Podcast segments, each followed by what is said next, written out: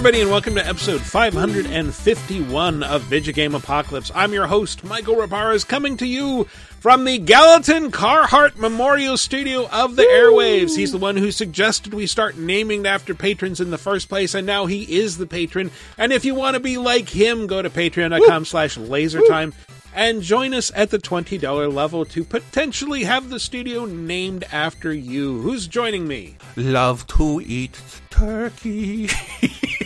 Chris Antista. You're a day late now. It's leftovers. oh, shit! Fuck! Who else? I'm still leftovers. I know you didn't grab the sound I asked you to, so I'm just going to say pretend I am a horde of, of demon women going, Go, Matthew, go! Matthew Allen from That's oh from the new Scott Pilgrim TV show. You're right. right. I've totally forgot. And special guest, our first special guest in weeks. Swimming in a buffet of video games. It's Anthony Abatte.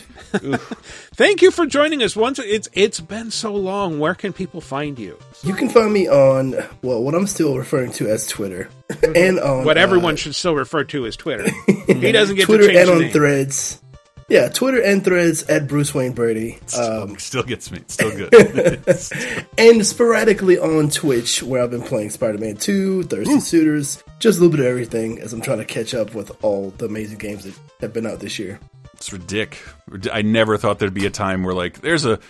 There's a AAA Mario RPG remake that was never ever supposed to happen, and I'm too busy to get to something old. It's the biggest miracle, like considering that's a Square game. I'm already planning to just play some of these next year. yeah, yeah. yeah. I, I, they're not involved in any way in this one, though, right?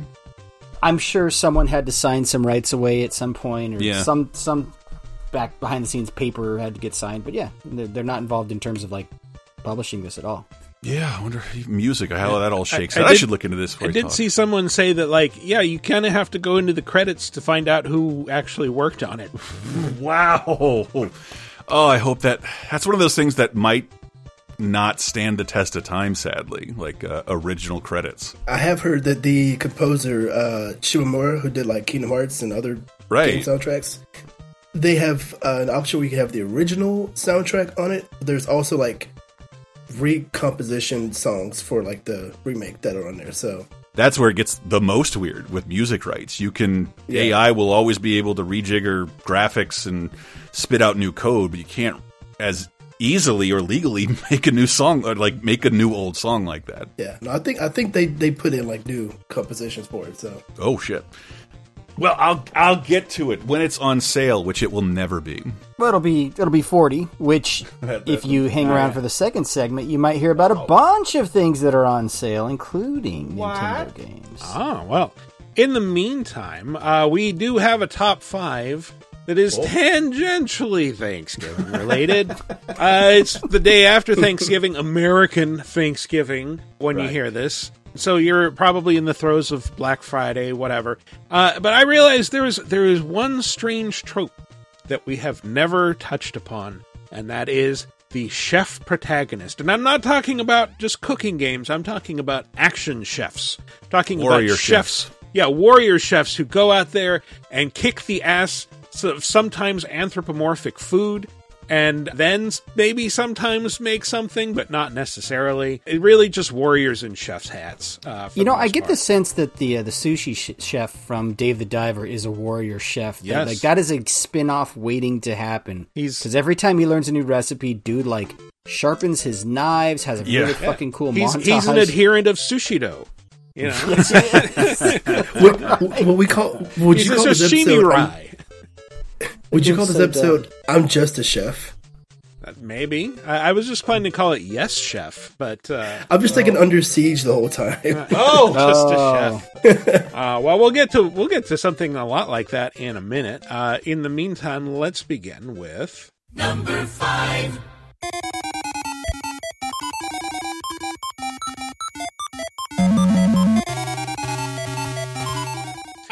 Ow! I feel like we should just start with this one because Please. it's the one everyone's expecting. Who knows anything about video I games? Don't know people are that old on who listen to the show would ever expect this game. The last time we talked about it, it, it at least had Flintstones in it. Chris, don't you have the arcade true. marquee for this game, and you did at one point, or is that a different? No, I mean, I, I maybe thinking of Adam. Adam was uh, from uh, Hadouken and uh, sister uh, podcast. Yeah, he he was just driving down some like backwoods road and saw a for sale burger time like outside on someone's porch like for sale! And like for how much? Like do you have 700 more of these? I will take all of them for that price. And it like i had to do a little bit but it's the cheapest i ever got anything. And he kept showing people this it can happen to you if you're willing to drive between towns. You can find a old arcade classic for like a hundred bucks adam also can solder and has replacement chipsets uh, it's a little easier for him, but like it was. It's, it's so he talked about it for months. I think he got an old Burger Time. Arcade One Up also makes one. It's one of the cooler shaped arcade one ups because it's shaped like the chef in Burger Time. Yeah. if you remember. So Bur- Burger Time, classic game about a chef who has to walk back and forth between gigantic hamburger ingredients to drop them onto each other while at the same time dodging killing other hamburger. yeah, ingredients. well, dodging angry food like eggs, hot dogs, uh, things that more or less have no business being on or near a hamburger. Are you insane? I've had all of those on a hamburger Okay, eggs, on purpose. eggs, yes. Good. Uh, hot dogs is a little weird, but I'll, I'll let this ad sum it up. Introducing Burger Time, the home video game where you're a chef being chased by food that constantly disagrees with you, like hot dogs that have a taste for revenge. Burger time. Eggs that don't turn over easy, and pickles that are very, very sour. Burger time. Now for Intellivision, coming this fall for Atari 2600. Burger time. From Mattel Electronics, don't be surprised if you were on the menu. Back when video games got their own theme songs only for commercials. Yeah. Uh, Mario, where are you? Yeah. So yeah, you're playing as Chef Peter Pepper, and yeah, you just you make. Is he married to Iron Man? Yes, Okay, I thought so. Pe- Pepper pots. I get it. yes, Ed. Yeah, yeah. But yeah, Burger Time strangely has stood the test of time pretty capably. Uh, there is, I think, Burger Time Party. I want to say on Switch not too Well, long it's ago. it's ne- it has never gone away. I, I No. love making the joke that there is a licensed Flintstones Burger Time for Game Boy with cutscenes. there is. it's amazing. Uh, Game Boy also got kind of its own, what I would call its answer to Donkey Kong 94, which is, you know, just a very expanded uh, remake slash sequel called Burger Time Deluxe, except that it predated Donkey Kong 94 by uh, like three years. It needed it more. Also, a little bit more license with the music here. That sound like a slow, unfun game? Mm-hmm. I mean, it's Burger Time, so yeah. I've ne- I I don't mean to shit on this game, but because I love the way it looks, I love the arcade art. I've never liked this game, but I, I've always been aware of it since like an awareness of arcades. it's it's still kind of fun, especially if like me, like so I I I'd never played it when it mm-hmm. was current. I always would see ads for it. I'd be curious about it. I don't think I played it until I was an adult, like on an emulator, and then uh like I sucked at it, and it's just like, man, this game is hard. I keep dying so quickly, and then like after coming back to it a few times over years, I suddenly realized like, oh, I have pepper and I can use it to stun enemies. That makes a world of difference. That makes this game so much How easier. How did I not know that? Did my my arcade lack the pepper button? Yeah, I, I don't know.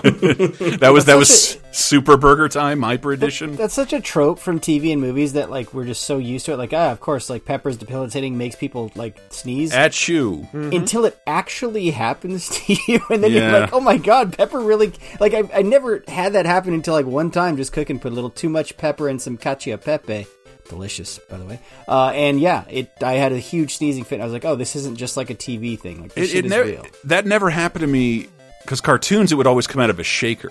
Right. But it's actually kind of difficult now to buy pepper that doesn't come with like a shitty grinder on the top. They all have grinders. Once gotta that started yeah. happening, like yeah, Fresh man, crack this is. I'm sneezy. I get I get very sneezy. I'm happy. Which door for you, Michael and Anthony? Sorry. He No. said he's sneezy. I said I'm happy. I asked you which dwarf you were. Never. Oh, okay, okay. I didn't, I didn't Which which is the one that can't Dopey, live on his clearly. own? Dopey. Yeah, Dopey. Yeah. I can only think of Doc at the moment for some reason. hey, he's the leader. He's like the head. He's the cult leader. He slept with all the dwarves. That's true. They I didn't say I was weird Doc. tattoo. So I can only think White. of Doc. and You must partake of my flesh to live with us. Whoa, you must partake of my flesh if you want to be closer to God. I didn't. I'm a vessel that speaks through him. Hi ho! How did we get here? I don't know. Burger time. Uh, did get a why Jimmy Cricket helps us and guides our conscience so we can avoid things like this. got, got a, a couple sequels. Possibly the most irritating one I found is Super Burger Time.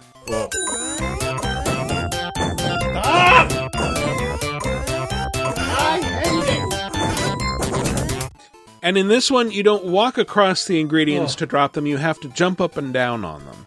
And it looks it looks like Snow Bros or you know one of those like post Bubble Bobble, not quite 16-bit arcade puzzle action games. I h- hate it all so much, but nowhere near as much of who makes the game? Is it Data East. Data East. They had the gall, like, guys, let's quit fucking around. Peter Pepper is clearly one of the hottest characters in video games. Mm-hmm.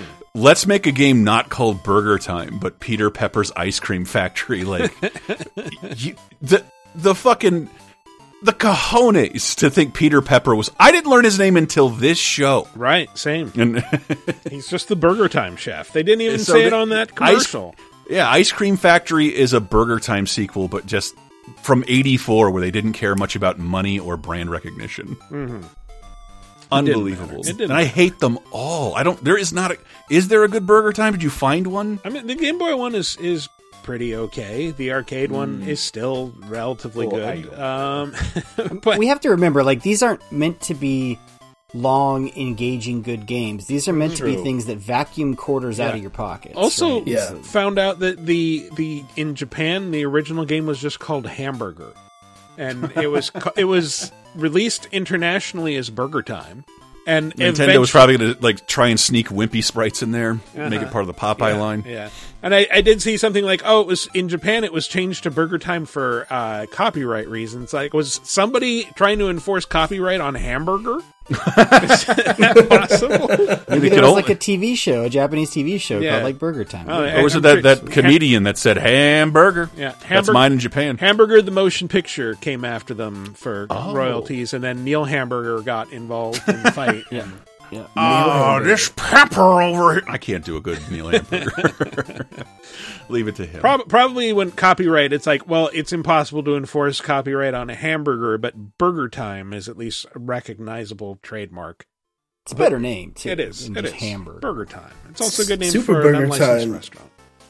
Super Burger Time is one of the most colorful games I've ever seen. Just looking at gameplay of this, it's like, hey, we uh we can do more at least graphic wise here, and they threw all the colors in this Oh game. yeah, has, has a This very is also my chance just to rant. Like, okay, look, I get it if you're kosher and you can't do cheese on a burger, but people who just eat hamburgers, I gotta ask you, what's going on? What's wrong with that? Like, I've never to myself said, yeah, you know what? I wouldn't want on this burger cheese. That would be disgusting. Like, no, I, I don't think I've. I'm not even sure I could do that. I, I, I don't know what a burger's like without cheese. I, I wonder exactly. if you put enough lettuce between the patty and the cheese, would it still be considered kosher? I probably shouldn't even ask that. Well, just uh, not if it's in the same bite, right? It can't be in your mouth Yeah, at the same yeah, time. that's true. Yeah. Do we know? We know this. Okay. Okay. Good. Hmm. But burgers, Burger Time, Burger Time. Uh, You're it's asking me to vamp for more than a minute about burger time. that's I'm gonna true. Bring up random shit. yeah. Even the developers didn't work for this long on Burger Time. I'm ready to move on whenever you guys are. Well, I just I, I I think it's funny. It's one of those franchises that never really went away. The original game has always been mm-hmm. playable on most every system. Yep. And it's like remember when like the PS One or PS One had like like Frogger came back for some reason and became mm-hmm. like a greatest hits. Yeah. Every arcade game has tried that trajectory and the go through the strata of Burger Time revamps. They're each one worse than the last, but you can clearly tell what decade it's from because it's it's never gone more than like seven nine years without coming out with another version. Well, and I definitely feel like if you are assembling like an arcade of the greatest hits of Mm-hmm. the early '80s or whatever, like you're going to have a Burger Time Oh, machine. of in course, yeah. Like it's very iconic. And, and if if you're subscribed to Nintendo Switch Online, you have access to at least one version of Burger Time. The the oh. Game Boy one, but possibly there's an NES one in there also. I'm I'm not about to check. they keep oh. adding crazy shit Oh. Yeah, to that do. service. it's like the best, one of the best deals in gaming, but we never talk about it because like. I kind of just am begrudgingly like, yeah, it's they just do it in such a weird way. It's like, okay, you keep like launching these piecemeal whenever you decide to. We get weird imports from Japan that we always wanted, but no one talks about it. There's like zero fanfare when that shit appears. Yeah, you find out There's when more you- fanfare on your Switch. It's like, oh, you got an update to uh, the Super Nintendo app. You're like, ooh, that means new games. Yeah. Sweet. I was going to say, you find out when you're waiting for something else to download, and you're like, well, what else can I play in like five minutes? Like, okay, Yes. here we go.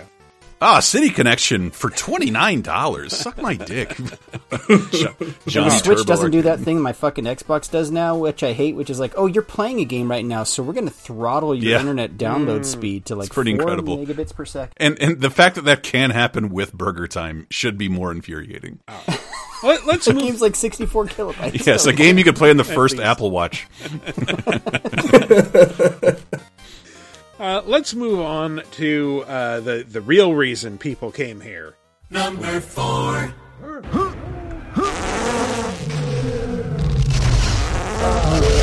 What the fuck?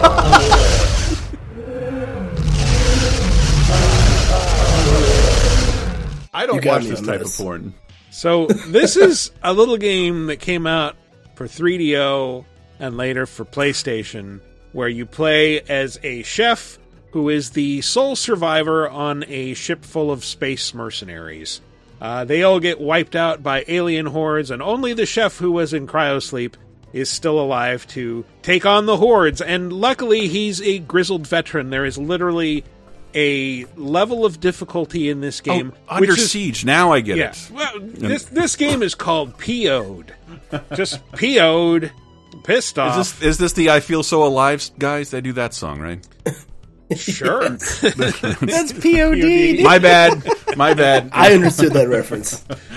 I sort of got that. That must be where you were going with it. But uh, yeah, so so PO'd is actually kind of a creative game. I, I was saying like I think the normal difficulty level is is just like I'm over thirty. I have arthritis in my fingers.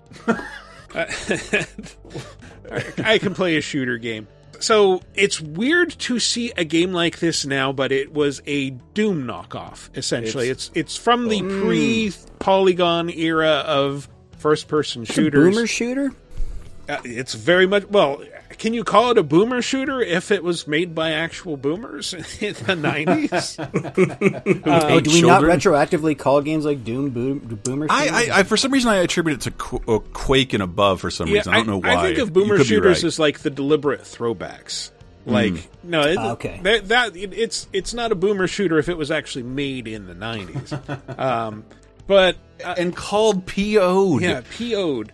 So this was inspired by. Yeah, I was reading about it. Inspired by Doom and Marathon and Dark Forces, and they said like, well, we want to make a game like that, but we don't want to confine people to corridors because that's boring.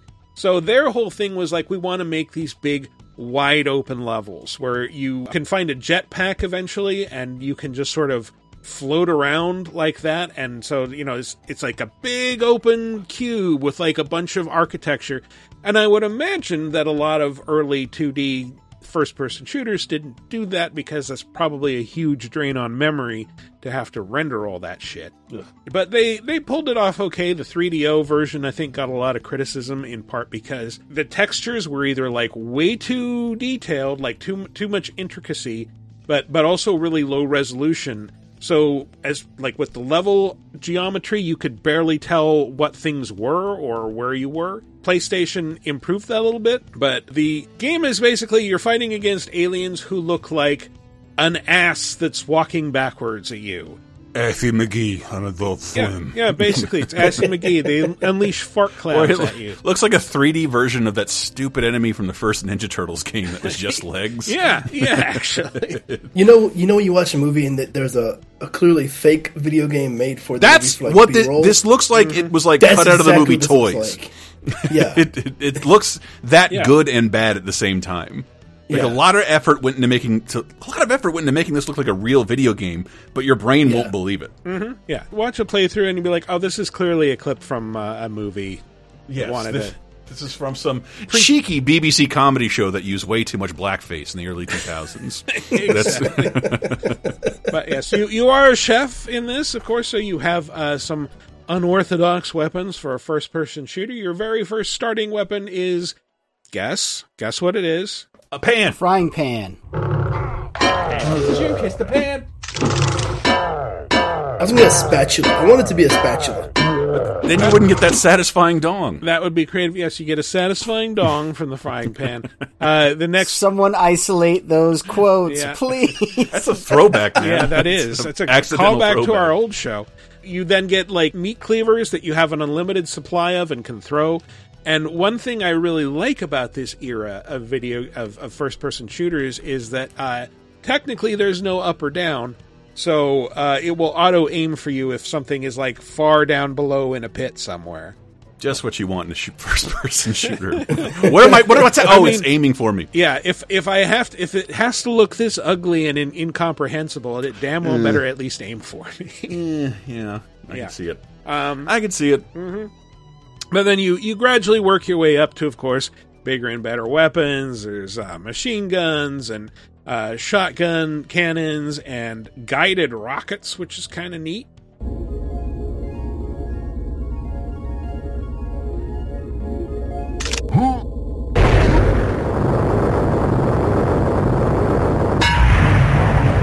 So the uh yeah the the harp sound is like oh here's an item I can pick up and I, I was not expecting to see again a rarity for for this era of first person shooters a guided rocket where like the the camera attaches to the rocket and then you fly it around Ooh, some Metal Gear Stinger action. exactly yeah. happening this early. And uh, even looking at the gameplay, the way you go around corners is a little more modern than in something like Doom.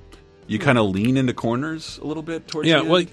It's it's very floaty because you are supposed to ideally have a jetpack Mm. at all times so you will kind of just hover along the ground once you get it and then yeah you can just sort of jam on it at any time it'll jet you straight up and then it'll drop once you release the button so you kind of have to fan the button and uh, it's P.O. PO'd. My, my my favorite part of looking at the gameplay is I can't tell if these are supposed to be demons or Heihachi from Tekken with uh, rockets on his arms that you're fighting. I, I think that one specifically is like, it, if you take a close look, you realize it's a woman in a bikini with like cannons on her arms and like a weird Valkyrie helmet.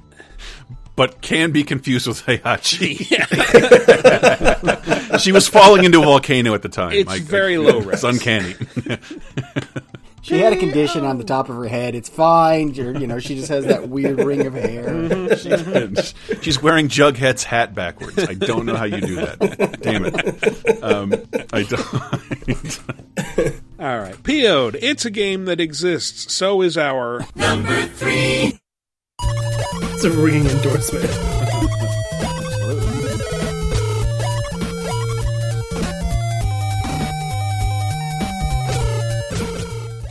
Uh, Sounds like a water level. well, it does, doesn't it? Uh, this is a late stage NES game. Came out in 1992 when we all had the Super Nintendo and didn't care anymore.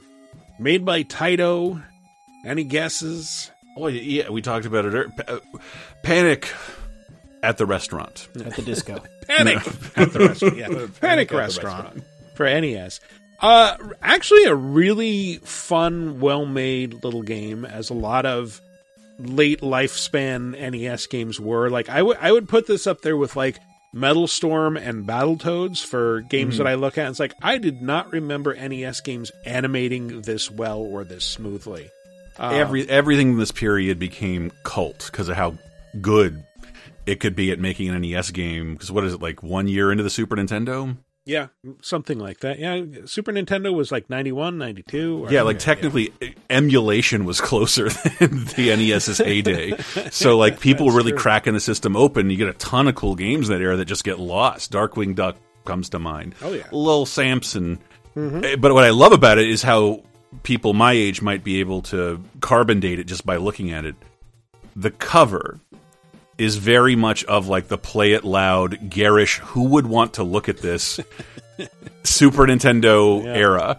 It's so mercilessly ugly and, and unappealing. screaming old man chef.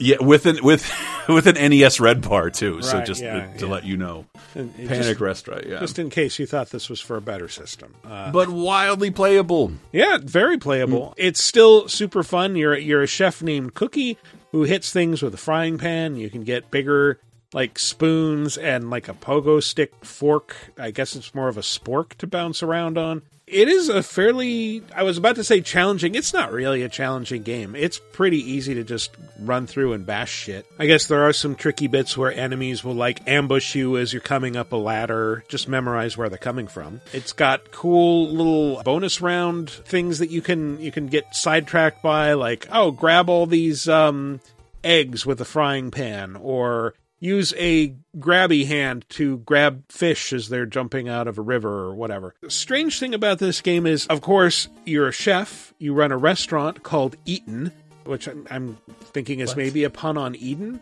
but uh, You should call it East of Eaton. That would be a that would be pun. clever.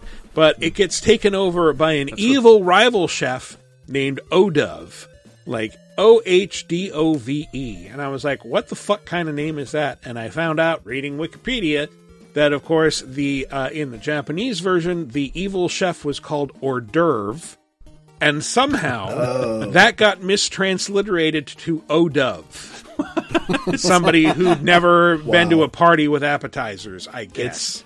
My only favorite thing about that Andrew Dice Clay Ford Fairlane movie, he walks in, someone has a tray of shit, he's like, "Oh, whore's divorce," and just I still say whore's divorce. It's too good. I, I had to look up how to spell it the other day. I was typing to you guys. I'm like, how the fuck do you spell that term again? It's it's not easy. And I couldn't find that clip of the internet to send back to you, so it's been fucking excruciating. I can't go hear it because no one liked that movie enough No, to no, no. capture the Yeah, you can't you can't let a good Dice Man joke go. Uh, Oh, what was the thing from Crossballs? Like, I don't call them hors d'oeuvres, I call them hors dwarves. Horde, Horde horde dwarves. Four dwarves. That sounds like my Baldur's Gate Whore's character. divorce. Whore's divorce. I'm sure Peter Jackson will make that movie eventually. Horde dwarves. He did make a movie with a, a cook named uh, Cookie in King Kong. Oh, that's right. That's true. Yeah. Was that Andy Serkis Gollum. character? Yes, sorry. Yes, I said Gollum at the same time. They did Ah, not. okay. Yeah. Yes. Uh, so Panic, Ra- it's it's pretty great. I don't have much to say about it other than like, yes, this is one of the best games, unequivocally, to have a chef protagonist. It kind of looks like a like a reskin uh, Wario Land game. well, it looks like I think another game we're going to talk about. Yeah, it's got it's got similar vibes, but yeah, like the all the the enemies are food. That apparently after Odove took over your restaurant, all the food rebelled. Oh, and you know was worried about the new management, so it, it all went crazy. All of the bosses are like giant pieces of food, like a giant hamburger that throws its buns around, or like a stovetop popcorn popper that you hit and it explodes and sends popcorn all over the place that you have to dodge. Um, yeah, it's it's Jiffy neat. popper. It's got a cool aesthetic. It's got a cool look. I recommend checking this out if you can. But let's move on to something a little meatier. Number two. People of Victusia, I struggled with the choice for today's theme ingredient for weeks before it came to me during meditation. One of King Heinrich's favorite monsters to hunt and eat, charging across the plains and forests in dangerous herds. Bowrun! I love love the off-brand Iron Chef that this game is clearly going for. Yeah, yeah. I, I picked this up pretty instantly a couple years ago just because uh, Adult Swim Games was kind of on a roll, and this is is this Battle Chef Brigade? This is Battle Chef Brigade. Battle Chef Brigade. I have never been able to scratch the itch of the original Puzzle Quest. This is kind of the closest it's been, even up to and including other Puzzle Quest games, which are just the same, but a kind of interesting way to make a fun RPG out of simple puzzles and then turn it into this grand Iron Chef tournament. Yeah. I bought it years ago and I never touched it until doing the research for this. And I kind of regret that because it is surprising. It is really good. Like the, the setup, like, like you said, it's an RPG, but like these cooking battles have multiple phases. One where you have to like go out into a side scrolling platform level Yeah. and actually hunt, like you have to kill monsters. Those monsters then will drop meat and other stuff, ingredients. There's also carnivorous plants that you can kill for, you know, more veggie infused dishes. You take that back into your kitchen, and then you can drop the ingredients into a pot and uh, they they take the form of flavor crystals, which and it becomes like a match Ah. three game where you you rotate uh, groups of four to to line up three at a time, and then make bigger crystals. And the more flavor crystals you can pack in, the better the score. The better the your end. stride five gum becomes.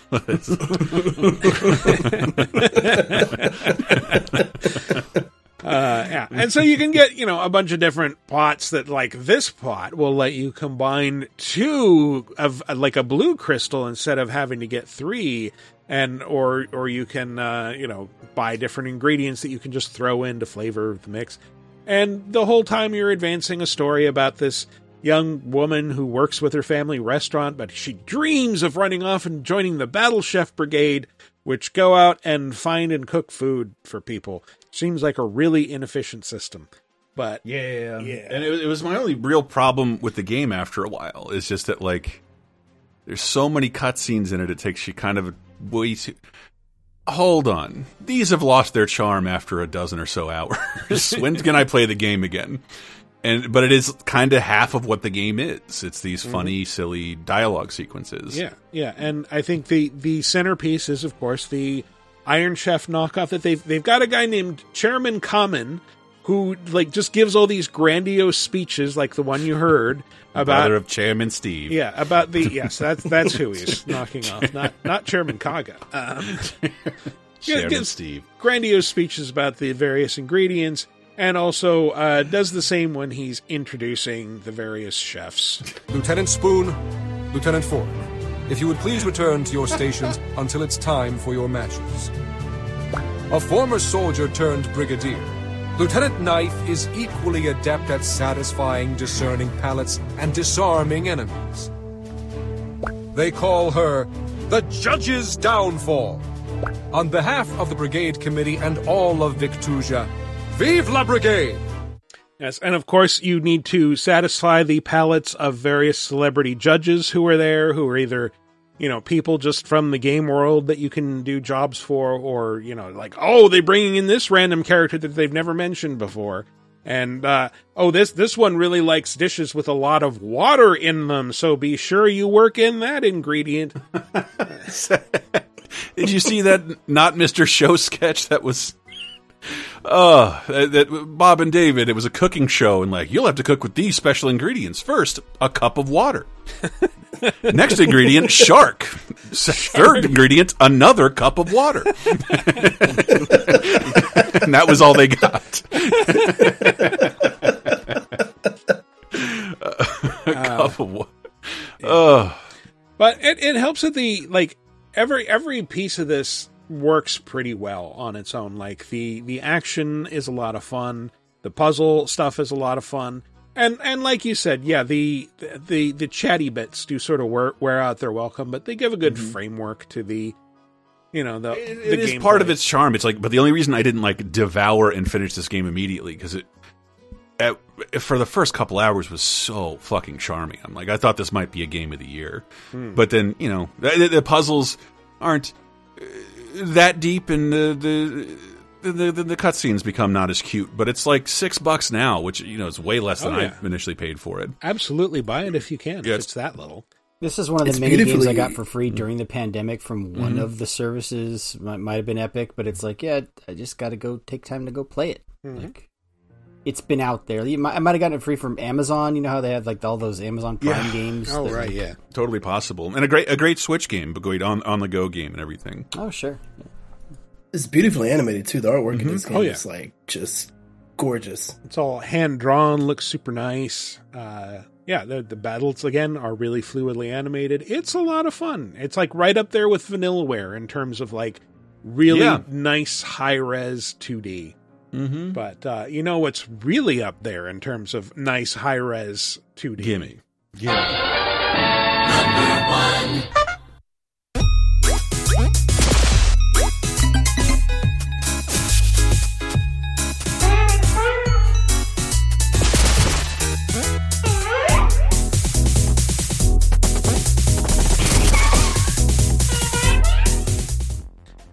Song is like almost an Italian stereotype, It- right? Like it it is one hundred percent an Italian stereotype. You know what else is Italian stereotype? The name of the character, main character in this game, is Peppino Spaghetti. he runs a pizza shop. I think I fought him in Punch Out. I think that might be an Italian name for a dick, a Peppino. Like, let's be honest. Let's come on. I, I'm look.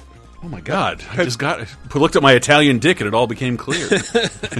So Peppino Spaghetti is a is a chef who looks like if Courage the Cowardly Dog was a human pizza chef, uh, and he is threatened by Mister Pizza Face, an anthropomorphic talking pizza that threatens to destroy his pizza shop with a nuclear laser from the top of his pizza tower. And now you know. See, Why you tricked us because that is like the most mellow, relaxed clip you'll ever hear from that game. Because Oh, once yeah. you start playing Pizza Tower, Yeah. it is nonstop mayhem. It's like Most of the time, When- it sounds more like this.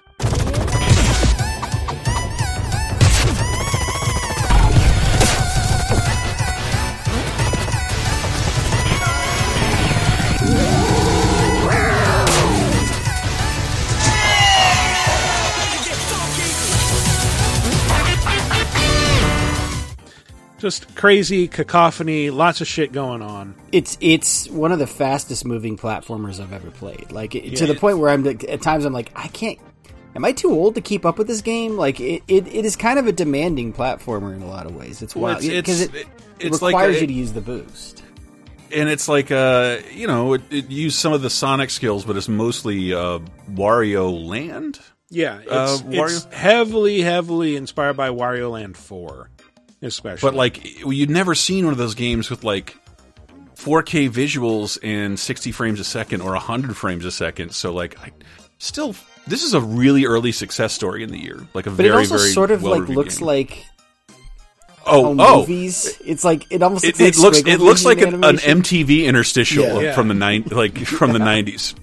Fucked up cartoons and puppets and shit. It's- Yeah, it looks like a liquid was- television game. Like it, it's it looks rad. Yeah. I love the way it looks. Like it looks like it was pulled out of the '90s aesthetically, but there's Mm-hmm. no way that the tech would have been good enough to make a game run this fast and smooth back then. no, no. And like everything is super expressive, super well animated.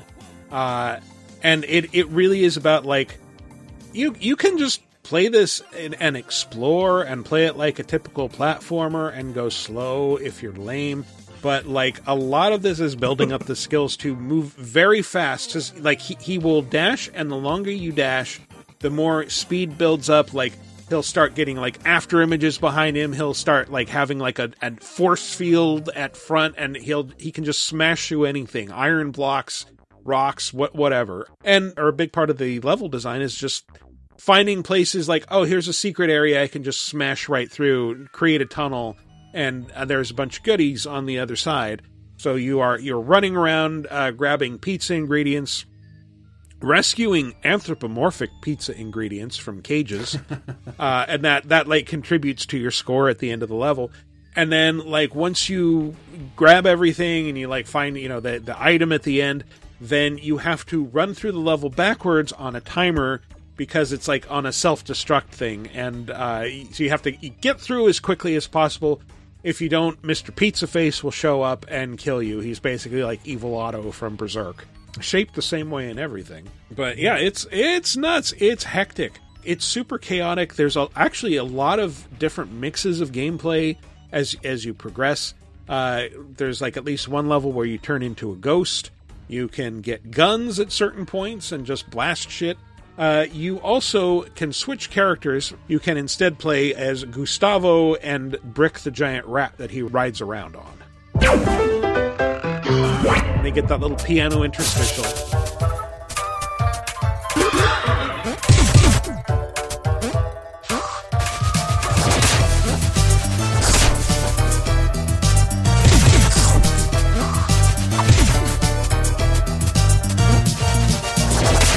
So Gustavo is like the secondary chef who looks like much rounder and slightly smaller, a little bit more mellow than Peppino.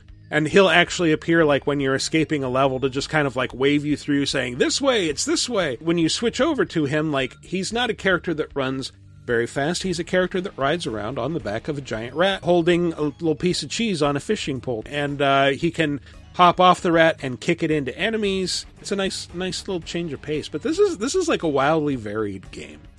Uh, there's just a, a shit ton going on in Pizza Tower, and it's it's one that I kind of uh, underestimated at first. I think when it first came out and I talked about it in the new release, it's like, yeah, this looks kind of ugly actually. On purpose. Yeah, it, it is on purpose, but it it is a like wonderfully like a kind of a, a strangely ugly character. Again, looks like cow- if Courage the Cowardly Dog was a person. It it looked like if Klasky Csupo made Microsoft Bob. Yeah, Exactly. I was thinking of Klasky Csupo. yeah, yeah. But like animated at like 120 frames per second. I thought it was hilarious just because, like, it it made me nostalgic for something different, which is really dumb, but Michael can sort of relate to it because it mm-hmm. came out. I hope it gets considered in the award stages for a lot of outlets Game of the Year because it premiered in early January this year. Yeah, And I for- think some recency bias is gonna get this one overlooked for sure. Mm-hmm. Like, Well, I just I remember if you were reading like right now our highest let's see if let's see if this new Resident Evil has what it takes to dethrone our highest rated game of the year, Pizza Tower. There was a lot of tongue in cheek stuff like that because for the first couple of months, Pizza Tower was every outlet's highest rated game at like solid nines, nine out of tens, and uh, I'm yeah, but shocked. then the year once it kicked in, Well, I'm, I'm I'm more shocked that like how come some console didn't back up just like a small pickup truck Ford F one fifty worth of money, like help get this to go somewhere else that happened. It's Yeah. stuck on PC. So I played this at a friend's. I can't play this on any of my PCs because they're the choked with podcasts. This would be the perfect Game Pass title. Yeah, man. Yeah, Why It- isn't it, it happy yet? It might work on the one I sent you. Who knows? Um, yeah, it might. I don't we'll know. see. Yeah, worth a shot. Anyway, that has been our top five Ch- action chefs. I guess we'll call it. Um, Actually, I was saying Warrior Chef because I am finishing off uh, Sea of Stars, and they they had that actual term in the game for one of the warrior characters. chef. Warrior Chef. Yeah. Also considered, there was that character Gourmand from Power Stone Two. He's who's an Ah. evil chef. You know, you know all those evil chefs like Jimmy Pesto. And it turns into a T Rex uh, when he powers up. Did you see Jimmy Pesto's back on Bob's Burgers? he got a new with voice. a different voice actor. It's, it's the best voice actor, the guy who can do all the Looney Tunes characters with no pitch shifting, which Wow, Mel Blanc yeah. used. Eric, uh, what's his name? I forget. Uh, Buzz something. this is, this has been the year of like problematic people being replaced on TV shows by, by sound alikes. Except in the case of Solar Opposites, they got a guy who sounds You're you're telling me, guy. Michael, I'm just a little too deep right now to be uh-huh. confused for who uh, who I'm impersonating. I, I just want some indie dev out there to maybe get some kind of passion like I have for the movie The Last Dragon. And could someone make a game just called like Daddy Green's Pizza or something like that? Yeah, hmm. It's all I'm asking for. Now just give me a Daddy Green's Pizza. you are the hero of the globe. I, ha- I when I was in Iceland, that is the only thing I brought back an imported copy of The Last Dragon on vinyl from. Of course. I wonder how much it would cost to license that. The answer is probably more than anyone is willing to pay. I I think yeah. It, it- well, Berry Gordy was notoriously good with sharing his uh, uh sharing his wealth and licensing fees. Uh, maybe we'll see. I don't think so. I hope so. All these games, well, most of these games are great. Play Pizza Tower if you've got Pizza a PC for it. Anyway, that's that's been our top five. We're going to take a little break, and when we come back, we're going to talk about some new releases, mostly from last week. Some Super Mario RPG, I think it's pronounced. Some news, some other stuff. So stay tuned. Scott Pilgrim. Takes a lot to make a stew. A pinch of salt and laughter too. A scoop of kids to add the spice. A dash of love to make it nice. And you've got Too many cooks. Too many cooks. Too many cooks. Too many cooks. Too many cooks. Too many cooks. Too many cooks. Too many. Let's get scratching. Would you like exclusive bonus podcast commentaries and more from the LaserTime crew? Then we strongly encourage you to support this show on patreon.com slash lasertime. It supports not only this show, but all the rest of the LaserTime network. You'll get commentaries, play games with the hosts, see exclusive videos first, and receive an uncut weekly ad-free podcast bonus time. Speaking of which, here's a quick taste. The 1980s were the golden age of mean hard R comedies. I think I was remembering my sanitized commercial television viewings because, like, Beverly D'Angelo's naked for like no oh, reason, and I totally forgot I about had that. forgotten all about that because Yeah. th- that shocked me too. I was like, "Wait a minute, she we see her boobies a couple of times. I don't remember that." this might be a fact. This is the fourth National Lampoon movie. I was shocked to find that out because there's two I have never seen or heard of There- it between Animal there's House. Two that are kind of lost. One of them's called uh, National Lampoon Goes to the Movies, and Class then, Reunion. Class reunion, yeah, that's right. I think this is the last movie that where it's clearly defined. Like Harold Ramis is involved in this in some way. Like we have some DNA of people who Yeah. worked at National Lampoon magazine, and now it's just kind of like anything goes. Now Well, it's kind th- of like stoner frat comedies, but not always. They it's really they weird. the company doesn't exist, and they sold the I don't- name to put on shitty movies that are like already being made. I believe, and they just Okay. they'll affix the National Lampoons. I guess the R is for the, the magazine's reputation itself. It was pretty hmm. fucking edgy for for its time. Get Bonus Time, a weekly uncensored and commercial-free podcast every Tuesday, starting for just $5 on patreon.com slash lasertime. And welcome back to our second segment where we're just going to dive straight into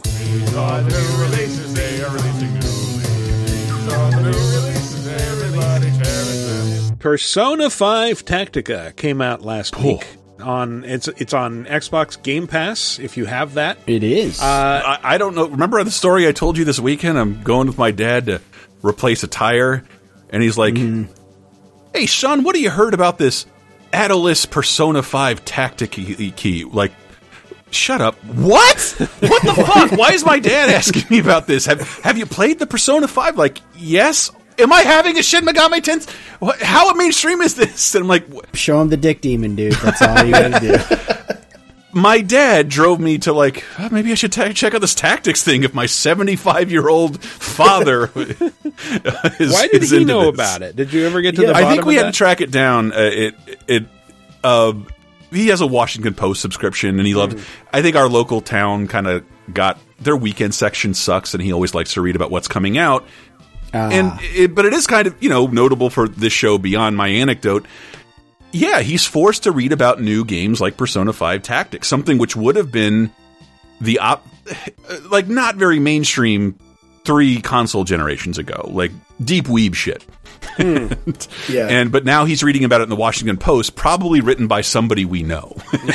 Probably. and yeah. See, I, I was thinking he read about it or heard about it in like some article covering Game Pass because it's one of those day one Game Pass Right. games, which is like sort of a, a big get for Microsoft. Like it's one of their you know big gets, a huge like, get for a series that took month. like a year to be localized, then cost a shitload, never went on sale, and released multiple versions. Now it's hitting day one for no extra cost. I should yeah. say, by the way, so I work for Sega, though I do not work on the Persona. you work for series. Atlas. I'm amazed he went with Atlas when Atlas is, is like that's he a- literally said Altus, but like Uh, Atlas is funnier. Altus. That's his favorite novel, Atlas Shrugged. it really is. Can't stop talking about it. I'm about to stab him. From you know, written by famous author Anne Rind. Yes, and- Anne Rind. Anne Rind. I I think it's pronounced On Rind, Lady On On. Uh, so that's a Persona Five joke. Har har. Um, Har. So Persona Five Tactica, it is a another sequel to Persona Five. So it's a Uh, direct sequel. It story. Is it a direct sequel to the the uh, Muso game? Which You is know, it, another it sequel does to not Persona seem 5? to address Strikers. the events of the Muso game. yeah, strikers. Thank you. Uh, they, I think, I think they just sort of both follow sometime after the events of the game. Hey, Uh, Joker, Persona remember that time he killed like a million people? Mm-hmm. You're so cool. I mean, in terms of like Muso games, like it doesn't throw a cajillion enemies at Mm-hmm. That's you. true. It throws a lot, but not Yeah, it not normal it levels. just kind of uses the Muso gameplay to create ac- what is actually a pretty good action RPG. Oh, it's Strikers is soft. yeah, and sure. so Tactica uh, is like it's little little super deformed versions of the characters, like a you might say chibi. a very yeah chibi. It's a very cute art style, but it works. But like yeah, it's not like oh this is a parallel universe with Mhm. the cute versions of the characters. It's the same same universe. Um, but they stumble into like the, the cafe where they have their headquarters. LeBlanc is suddenly transported to another world, and this other world appears to be like, what if Lidsville was engrossed in the French Revolution? Why, why do we understand the Lidsville references? I don't know. We're Just- both just- too young for that. Pe- people with giant hats for heads. Uh, Sid Marty Krofft, like D tier show, which for some reason I burned all the DVDs from the library 25 years ago. Still Hmm. got them. Wow. Lidsville. I thought You know, fun, funnily enough, with the art styles, like they all just end up kind of looking like Morgana. Yeah, a little they- bit. Like Yeah. it's like Yeah. Morgana's Mor- always looked Morgana that way. looks exactly the same, even in cat Exactly. form. like he's he's not like a cuter version of his cat form. He looks like a cat. Um, but so so the the actual action is actually reminds me a lot of uh, Mario plus Rabbids Sparks of Hope in that uh, I can see that. it does it does the thing where like you have free movement within a, a radius and like it still has the grid but you're like not tied to like oh i have to go from square to square you can just move around freely Yeah. and then you sort of find your angle and you set up behind cover and you open fire and uh yeah like you can you can attack. It, it obviously it doesn't have quite the same degree of freedom of movement that sparks of hope has where like you can't slide into enemies you can't jump off your teammates at least not as far as i am in the game. You can do melee attacks that will like knock enemies around and you of course have your personas which have various devastating abilities. And That's what I then was most interested Mm-hmm. about this game is like, how do you add literally like I think there's like a hundred plus personas in in five. Like, how do you add all of those in a tactical combat setting? That that introduces a lot of fun options. To Yeah, you can you can mix and match. I'm not sure how I got the ones that I have. I know that I have a bunch, and you can still do the fusion thing, where you like here sacrifice these two personas to make a more powerful persona. yeah, Um, yeah. I know I was going to check it out this week, but somebody for Game of the Year discussions had me playing another tactics game. That is And you- that is an RPG with tactical battles. Bitch, it does the same rate of movement horseshit. I Uh, like it. Certainly, I mean, it, I mean that it does more. We're gonna get there for. You. I know, but I know, folks. but what I'm saying is like, uh, uh, I asked Michael, "How do you like it?" And it's like, I was like, "I'll check this out if it doesn't operate like a Persona game where I have to wait through an hour of cutscenes, a little bit of gameplay, another hour There- of cutscenes." There are a lot of cutscenes, And I was at like, "Damn, what's the point of this if not just to like streamline it and make it just raw combat the whole time?" Well, but it's different. I mean, to be fair, the story in Persona games is pretty good. No, no. I, I, I You know? uh, if I'm not clear, I really like the Persona games. Came on with Four Golden, Love Five, one of my favorite games the year it came out. But I didn't have the time to sit through two hours of cutscenes and tutorials. And the only thing I didn't like about Persona is I wasn't able to do like half the shit it introduced me to until Hmm. it was ready for me to do it. It's like, oh, remember that fun thing? Oh, you gotta you gotta get through like school and now Yeah. exams, and eventually you can get. You got to take down like seven molesty coaches before we'll ever let you have your own burger at a cafe or go to bed when you want. And, and so I was hoping Tactics was like was like a fuck. It, this isn't the same. It's Elseworld. Do whatever you want, but just to hear like I can't just jump into this and because I love love the Persona combat. I yeah, love I mean, that shit. Like Persona Five, it's really good once it gets going. But yeah, there Mm-hmm. like, and and it's it's so easy to forget about that aspect of Persona Five, where it's just like, yeah, it takes a long time to get off the ground, and there are long stretches where you don't get to do what you want. Um, I don't know about the the second thing with Tactica. I do know that like, yeah, it starts off very slow. It's you know these very controlled battles. It's like move to this exact spot and shoot this exact enemy. Okay, good. Now do it again with Morgana. Uh, Good. We gave we gave you a a Slade trophy, the a quartz trophy, the worst trophy, sub bronze. This- this- Now, Michael, I'm assuming you're playing this on your Xbox, Yes, right? yeah. Okay, so I, I got again Sega play. I got it on Switch because this to me is or tactical games in general, sort of perfect Switch games because you Yeah. can take them on the go and it's like I'm just going to play through one or two battles and then put the sucker away. Yep. You know, like I, I I do like that that's an option that it is also on Switch. So Yep. Uh, so yeah, it's it's pretty fun. I recommend it if you're a fan of Persona. You will probably enjoy it.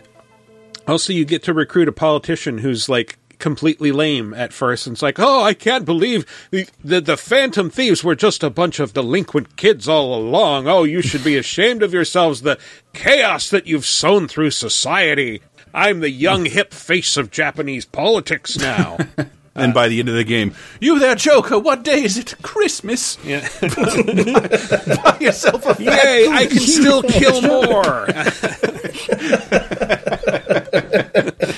It's Christmas, uh, it's Christmas, Senpai. exactly.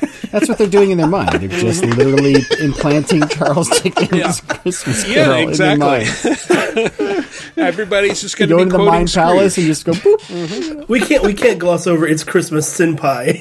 Honestly, it just broke me. If they put out Christmas Carol DLC for one of the Persona 5 great. games, that would be a masterstroke.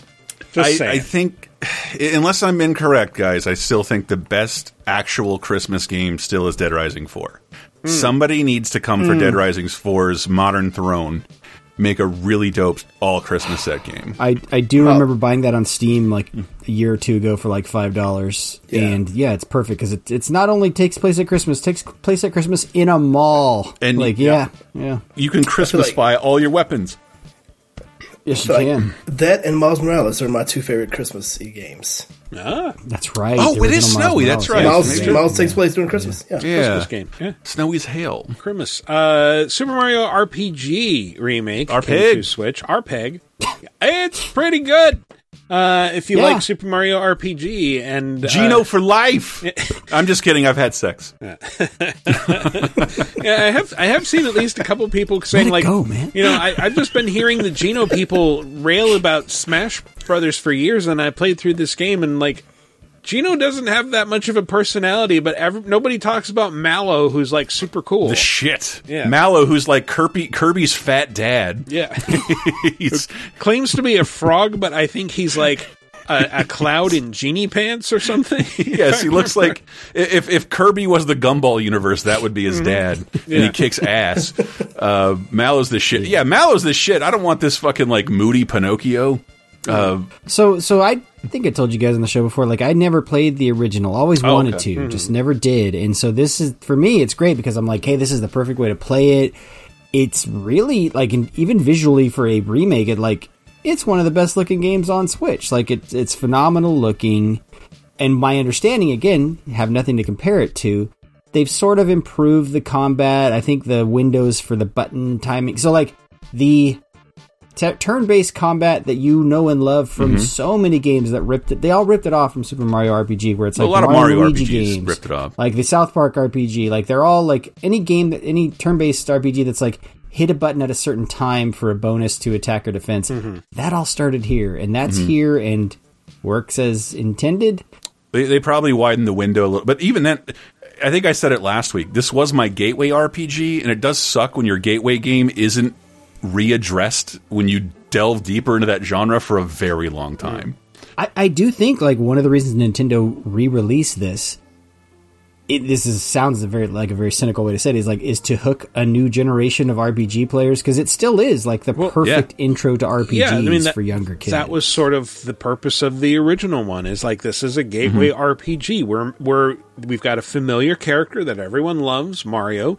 We've got sort of action infused gameplay. It's not boring, which is you know why a lot of people who don't like RPGs you know, they think RPGs are going to be boring, so they stay away. Especially at the time when RPGs looked like fucking Wizardry and Ultima. I, I think it's the first Bowser team up, like that ever Yeah. existed, like the first playable Bowser. Mm-hmm. one of the reasons I, I th- one of the things people don't talk about so much that I think they should in terms of the writing. It's also hilarious. Mm. like, it, it's and it works funny. like a good Simpsons episode. It works on multiple levels. Like as an adult, you'll get jokes that totally kids are. It's going to go right over their head. But like that pedigree carried forward into the Paper Mario games and the Mario and Luigi games. Like this is one of the first RPGs that it's like, okay, yeah, it's full of puns and it's funny, and it was like the Nintendo localization team's chance to shine, like the Treehouse. I never got all those jokes about Gino's ED before, but he really is pathetic. Um, that he, he's, What kind of who am I puppet trolling here? Come on. Who am I? he Well, they help you now. They have the Blue Chew power up for him to eat, and it's fine. Yeah, he can only get rot. he, No, I mean I'm serious though. Like these games, they're they're funny. They're yeah, you know, Mario RPG has. It's one of those games I feel like is the perfect game. I I played it a lot. In the Super Nintendo, PlayStation, and PlayStation 2 era and replayed it like right uh, like a year before this announcement.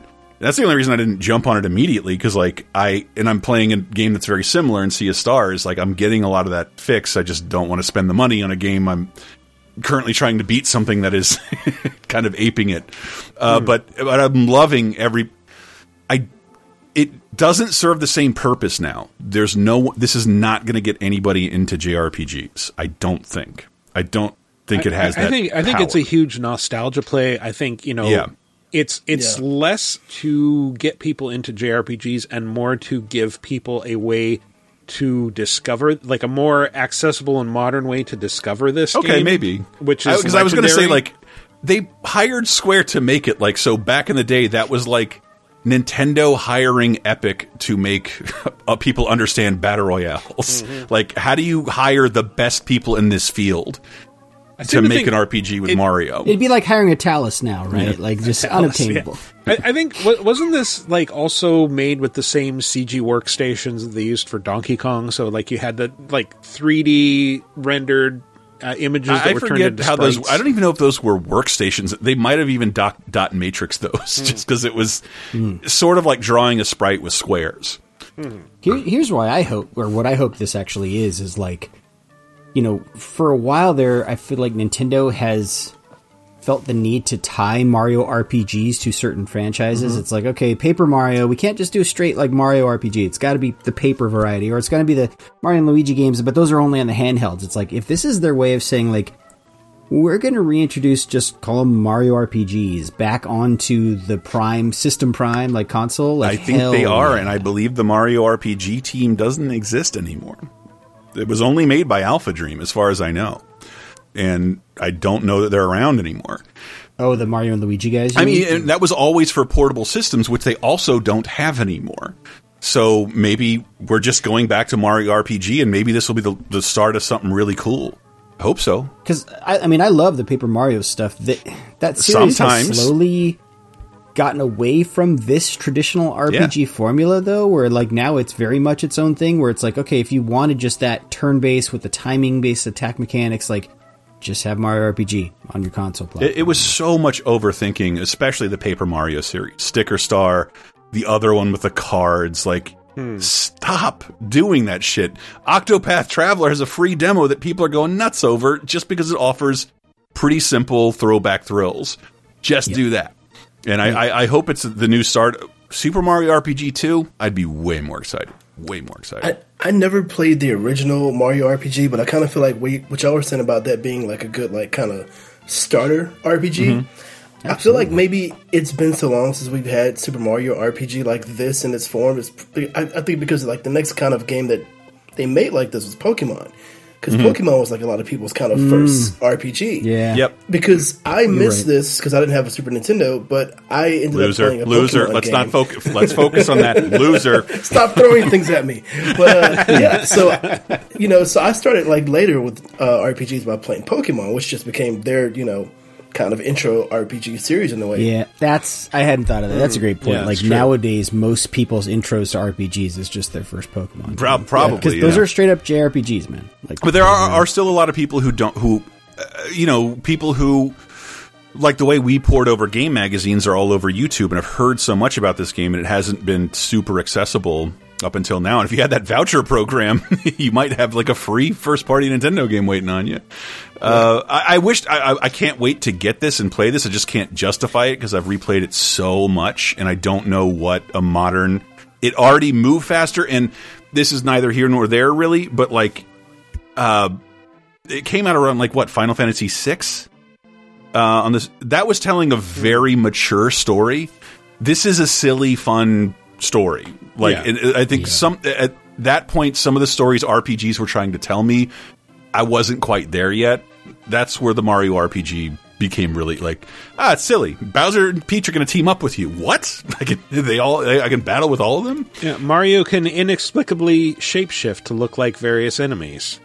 Yep. Uh, it's the first game that like includes Link and Zelda references inside the game itself, And, and Metroid, I think, also. Met- like you oh, can yeah, see I meant to say Samus in Metroid. certain places. Yeah. Just imagine the choices back then as a kid. It was that, or here's this RPG where an evil clown burns down the entire world.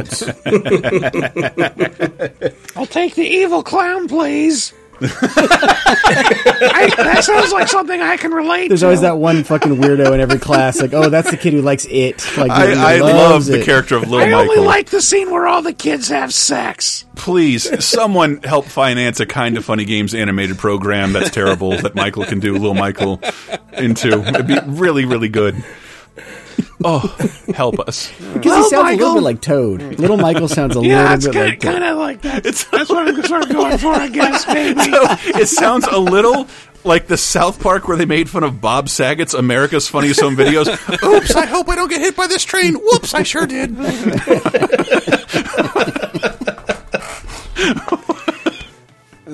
you you sound like Bob Saget's parrot impersonation. Yeah. That's, uh, we would be remiss because this show is such a phenomenon. Uh, Bluey the video game came out, and I already saw it on sale for Black Friday a few places. So, uh, parents of young kids, get yourself that Bluey the video game. I mean, I know they're just saw Bluey for the first time as a person with no kids.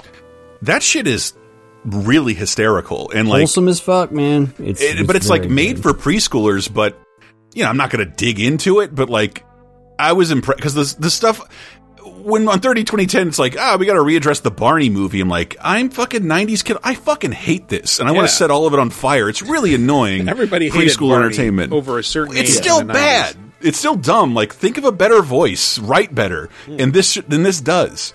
And and and but I, however, I do think it's mildly cynical. Like it drops out of nowhere just in time for the holidays. No reviews. Hey, it's twenty dollars cheaper than any other game. Don't think about it. Just buy Bluey, Yeah. and it doesn't look bad at all. It looks almost exactly like the show. Yeah. Um, well, like I number one, I've heard from friends who are parents. It's like, yeah, Bluey's really good. I would watch this even if I Yeah. didn't have kids. It's Uh, amazing. I, I all all that I've seen of the game is a trailer, and the trailer looks incredibly wholesome. Like it's it's all about like preschoolers hanging out and playing games, and it it r- makes me think of that like Crayon Shin-chan thing. That's like this is about having summer vacation and going and doing fun things with friends Yeah, and that is- family. that is And fun. yet, does this game have a Game Awards Best Family Game No. nomination like Sonic Superstars? No, No. no, it doesn't. No. the choice Just, is clear. just rub salt in its wound, why don't you, Matt? uh, Small Saga also came out. This is an indie game that I've been kind of following the creators on Twitter for a while, and it is finally out on X. PC via Steam and itch.io. And uh, it is inspired by Golden Sun, and it takes place in a world where you're playing as rodents in England who have sort of like a medieval fantasy society right under the thumbs of uh, right under the noses of modern humans who they refer to as gods. And Thank you. I just wanted someone to say it. uh-huh. Oh, so early on, like the main character's weapon is it's like oh, it's a god blade and it's like a Swiss army knife. It's one of them's holding a scalpel. blade. It's so sharp. Yeah. Oh, it's so heavy. How how can you, a mere mouse, wield it? And uh, but like early on, like so you you and your friend go to heaven, the land of the gods, where they have all the food, and it's like oh, it's a grocery store, and it's like. You you're like warned by these bandits ahead of time, like you shouldn't even bother going there. It used to be a place of plenty, and now the the yellow god roams the corridors and kills everyone he sees. And like, Easy mouse. what are you Who's the talking yellow about? guard? Yeah, well, that's that's what I like. Yeah, what? And and so I went in there and like uh mild spoilers. The yellow god is uh, a guy in a yellow clean suit because Ah. there are exterminators in the building, Oh. and things go bad. And there we have our impetus for revenge. Aha! Yes, a revenge quest. Like, do, It does sound like quite a saga Mm-hmm. if you're small. It sounds like it, Mouse Guard DLC. Yeah, Hey, kinda- humans exist. kind of mouse guard except like what if mouse guard but in the real world and Yeah. uh, this is just how rodents perceive each other i guess And let's be honest, the, the older I get, I'm beginning to think, yeah, the American supermarket is about as close to heaven as you're going to get on Earth, man. Those places are fucking amazing. You can find anything in a supermarket. I they're stress relieving. I just really like supermarkets, Yeah. and I'm not afraid to say it on this show. Uh, you're gonna love. I gotta. We're gonna watch Sausage Party this weekend. It's gonna be great, man. yeah well, I, I went Has a to great ending. had a vacation once in, in georgia a while ago in a town that didn't have like a supermarket and it's just like can't find anything in these little mom and pop stores, and then like find like a, a food lion or something. Like, oh my god, what Food a Lion? This is a relief. oh, I didn't even know this. This was something I wanted. We only sell fop here. Nothing against bodegas, folks. But I man, mean, plenty against bodegas when you were like me and had to survive off of them. But again, it's the only place where like, ah, shit, I left my card at the bar. He's like, just come back tomorrow. Yeah. Take the food. No, I mean, oh, thanks, but buddy. Bodegas are great, but if you if that's like all you have access to, well, yeah, that- yeah, yeah, that's not great. You don't want to be in a food desert, yada yada yada. But uh, yeah, supermarkets, baby. How did we get here? Oh, small saga. Yeah, Small Saga. That's heaven. It's pretty good. That's heaven. And uh, you guys also wanted to talk about Scott Pilgrim takes off. We did. I did because I had to have an odd conversation with I think everybody about it, uh, including you guys, including uh, a person I'm dating. Like, you know, it hit the field of the field of vision of her son, and in like, uh, oh, this is Scott Pilgrim. Would he be interested in that? And like, I would be if I were him, but it will not work for you if you have not both read the comic Yeah. or seen the sh- or seen It's- the movie. and it's also still firmly based, even though it doesn't ascribe a year. It's like It's early two- it's- yeah, they, they made a big deal out of its early 2000s, but it's early 2000s Canada, but for me, it's 1997 my life. y- sure. But that's how Canada works. Mm. we should, by the way, we'll just go ahead and give a spoiler warning because Yeah. we're going to try to avoid spoilers. Yeah, yeah, but not gonna going to try. spoil the show be a little for you. hard. I, I don't want to you know, spoil just what jump ahead happens a few minutes at the end of the After first, the first episode. I don't even want to spoil what happens at the end of the first episode. Yeah. I've only I've only uh, seen the first four so far. If but you I'm, don't so- want to hear anything about Scott Pilgrim, jump to 95 minutes and 30 seconds. Okay, so l- let me let me introduce this real quick first. Uh, so, I, it is it is not an adaptation. Like I went in No, I- expecting, like which we oh, all this thought is- it was. This is an adaptation, and for the first fifteen minutes, it plays it very straight. It it very faithfully adapts part of the first book, and then it goes completely off the rails. I'm talking And- like and I think the trailers played it straight too. They kind they of tried to, to Fin- trick us. yeah, Final bit. Fantasy VII remake level, uh, Evangelion rebuilds level. Like We're this doing is- an Evangelion Morty.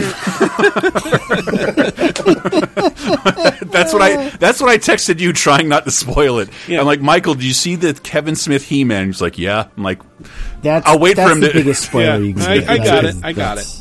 I, I know. Eventually, you got it, but like, it, like, Well, I that's what I got. I got. I wasn't upset in the chat, but I'm like, dude, spoilers, because like once you said that, even though I hadn't seen that episode, I'm like, oh, I know what's going to happen. Like, but it, it, it, it's trying to upset, and that's as most as much as I want to spoil Scott Pilgrim because, like, more than anything, I was less excited. Like, oh, great, a thorough adaptation of Scott Pilgrim, Yeah, exactly. and I had to tell my girl, like, uh, Scott Pilgrim was a really important thing to me 15 years ago because you know we all know about representation and granted i'm a white fucking straight dude. I got plenty of representation but i still hadn't really seen a movie where people looked or talked like me other than like clerks and like uh It- it's also it represents geek culture. yeah scott pilgrim was the a little like i was in the show punk rock music scene because that's the only thing i could tolerate. I didn't give a fuck about that music. I liked the girls and I would be way more happy if we were all playing video games. That's what I feel like the Scott Scott Pilgrim universe represents. So I I really don't want to spoil the show, and all I'll say is this: is like if you always wished the other Scott Pilgrim media spent less time on Scott and more time exploring the wealth of characters in that series, boy, is this show for Well, you. it's it it's more it like I uh, my only real criticism about, about the movie is that like 45 minutes of it are an adaptation of the first book. And then it Yeah. really, really rushes through It goes way That's too true, fast. yeah. that third everything yeah. else uh, for, throughout the rest of the movie. So yeah, this is it. It's what I I've started calling a requel. It's it's both Yeah. remake and sequel, and there is an in canon reason for this. Like it is, I'd say it's a sequel. I'd say yes. It is. It is a. se- It's not a. Yeah. It's not even a sequel. And like, uh, it- the, the thing I'm, I'm dancing around here is that like, there's been a different appraisal about Scott Pilgrim as a work and as a character. I think it's mostly as a character. Yeah. There's a lot Yeah. of discourse But, around. uh, Scott. but and- this is sort of it's a deconstruction of everything Yes. in Scott Pilgrim, and it's extrapolating and like like you said, digging more into the characters, you get to spend a lot more time with the evil exes from their point of view. You get to spend a lot more time with Ramona and Kim. But I would I would still go as far to say this is not enjoyable if you don't have a lot of knowledge about Yeah, both the, movie and the It does comics. assume nothing. I, Oh, yeah, I, sure. yeah, I would discourage you from making this where you start with Scott Pilgrim because It, it will not Yeah. work for you at all. It'll be a waste of time. Yeah. I, my fear is that it'll be a waste of time because I think there's a little bit of, I'll just say, Twitter discussion that is a bit pedantic and stupid and like, this isn't the biggest property in the world, but I know gamers like to argue about it like it is. And I'm sorry if Scott Pilgrim is the worst protagonist you've ever mm-hmm. seen in your life because he's careless with his feelings and cheats on his girlfriend. and but dates a high schooler. This, It- it dates a high schooler, addresses- Yeah, I, I don't mind addressing it, but it's like that was so fucking common in the late '90s. Not for me necessarily, mm-hmm. even though I did it a lot. no, in their twenties dating sixteen year olds, seventeen. Not that we did. Hmm. I love that we had a guy in our universe we called Statutory Stefan because that's all he would do. Jesus. Uh, That's not great. no, it was. Did he hang it out was, with shit, Steve? It was Like, no, no. I said Stefan. It was not shit, Steve. No, never did that. shit. Together, they're statutory shit. No, no. That, but, but like it was, it, it is a bad trait in the the original, both the original work and the movie treats it like it's normal. It, it but it kind of was. I had the shitty. I graduated high school and my girlfriend was a year behind me, and I had to. I'm like, I have to go to her prom as a high school graduate. And I went, and, it's, and when I went, I'm like, I am not the most pathetic person here by a long shot because there are a lot of people in college here at this prom. I'm not saying it's okay. Mm. I'm just saying it's reflective of when it was made. And the show, the new show, reckons with that a little, not not a lot, but like No, they. they, I like the way they say, address like, it. Yeah, probably shouldn't have been dating a high schooler. That's frowned on by society. Uh, but the, uh, the well, I, I think you know I've I've done a lot of thinking and trying to figure out like okay, well, he's dating a high schooler because he doesn't think it's real, and to a certain degree, he doesn't Right. think she's real. He thinks because she's a teenager, there's no real expectations on him, and he's looking for something quote unquote uncomplicated because he's just Yes. had a really bad breakup. and he is incredibly immature and uh, my what I was the most at Scott Pilgrim's age is inconsiderate. Inconsiderate like just not like I, I, I again never dated a high because what's the age, age difference here 17 to 23 please that never happened uh, but I have been inconsiderate with people's feelings before because I'm only focusing on me. That is something I've been guilty of, and a lot of people do that in their Yeah. teens and twenties. And just to read some of the discussion, like I would never do this. I'm like, you have not been off Twitter for 12 years. You have had no time also, to do this. you probably have Uh, more than zero emotional intelligence, which is like Scott's main thing. He has zero Yeah. emotional intelligence. Mm-hmm. Scott, Scott, mm-hmm. and that's that's, that's the thing. I, I, Scott has never been an aspirational character, and I never wanted to be Scott. I like the world of Canada because, like, I always felt like an outcast or nerd, yes, or the weirdo. fantasy was world of Canada. What, dude? It is because it existed in the 2000s. They're always five years behind. Mm-hmm. It- Well, but the, the, the thing, the whole thing about Scott Pilgrim, I'd, I'd say from my experience with it was, of course, like a lot of people like the movie first, which I've seen millions of times.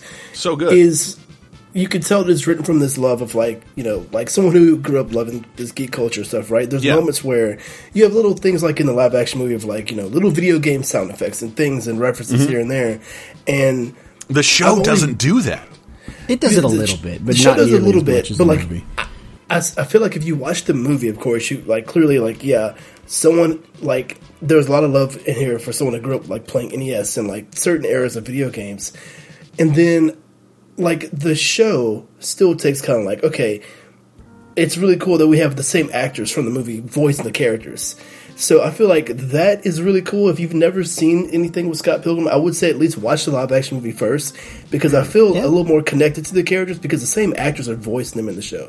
Oh, it's Well, I couldn't tell if this was them trying to so make fun. the show slightly more modern, but if you'll remember, like when Scott It's- first it's old, meets man. Ramona, like very, you know, like he, the signature scene is like he's asked, he, he gives her the stupid, you know, worthless trivia, the the Puck Man. the Paku Man Mm-hmm. trivia, right? Mm-hmm. Which is like okay, so that's theoretically based in like early '80s, and then like now when he meets her, like he comes up to her and gives her some Sonic trivia. Yeah. Uh, which is early 90s. So I'm like, okay, are they trying to make it like 10 years more modernish or is that just a one I, off? lo- I but I love that sequence though because that like mansplaining aspect of Scott Pilgrim is something I very much still have. Is I'm still a person out there dating, You're and a I send that. I send that gif when I'm when I've talked too much in text. Like I'll just go away forever now. I'm sorry I told you so much about Popeye. Yeah. Um, well, and I think it works better in the, the context of the movie. Even like I don't even know if that scene was in the comics. I don't remember it.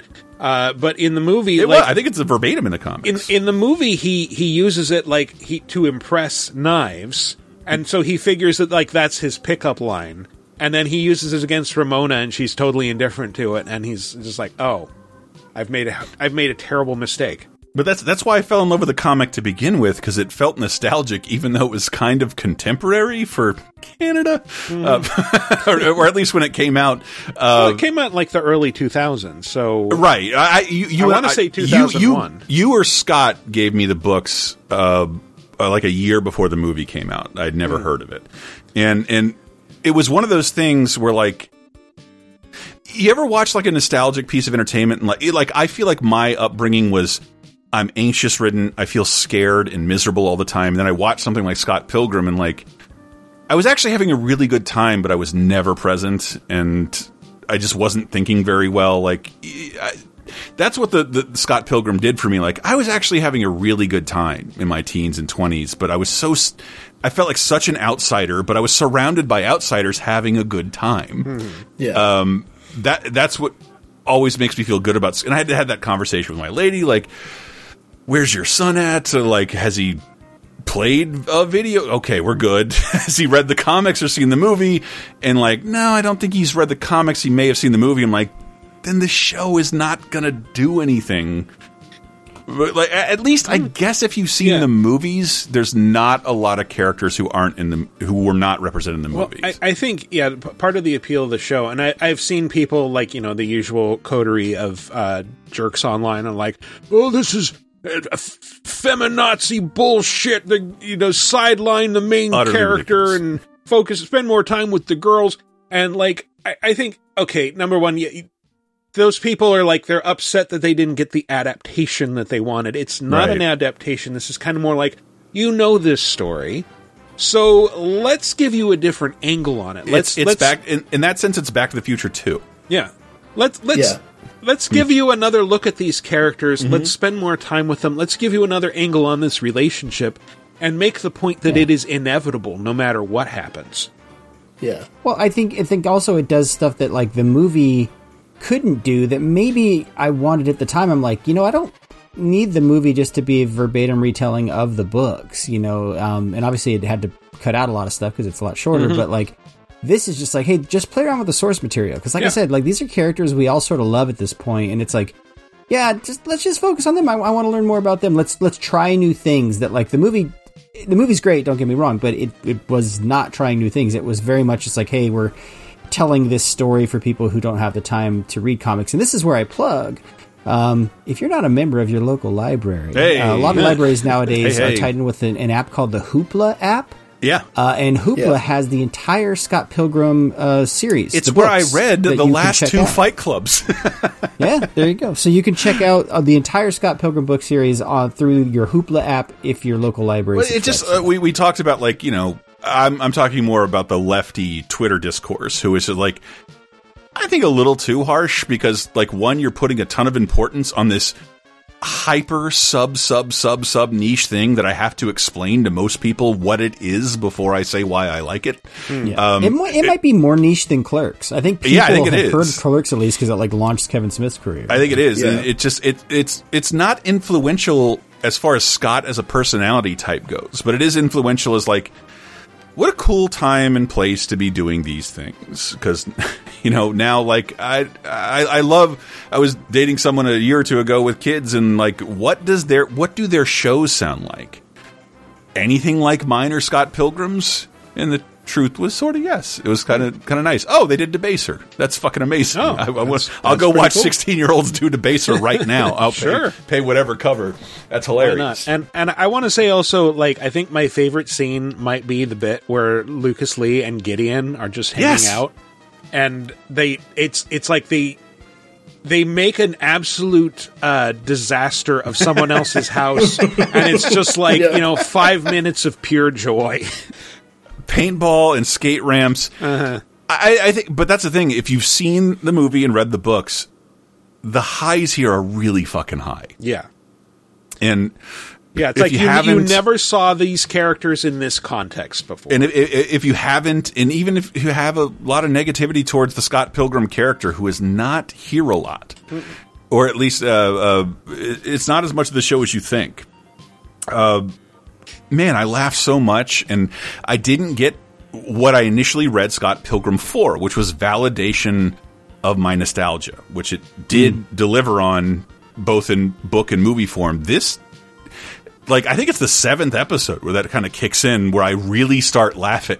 Hmm. Holy shit! Holy shit! This guy is a virtual boy sunken living room. Hell yeah!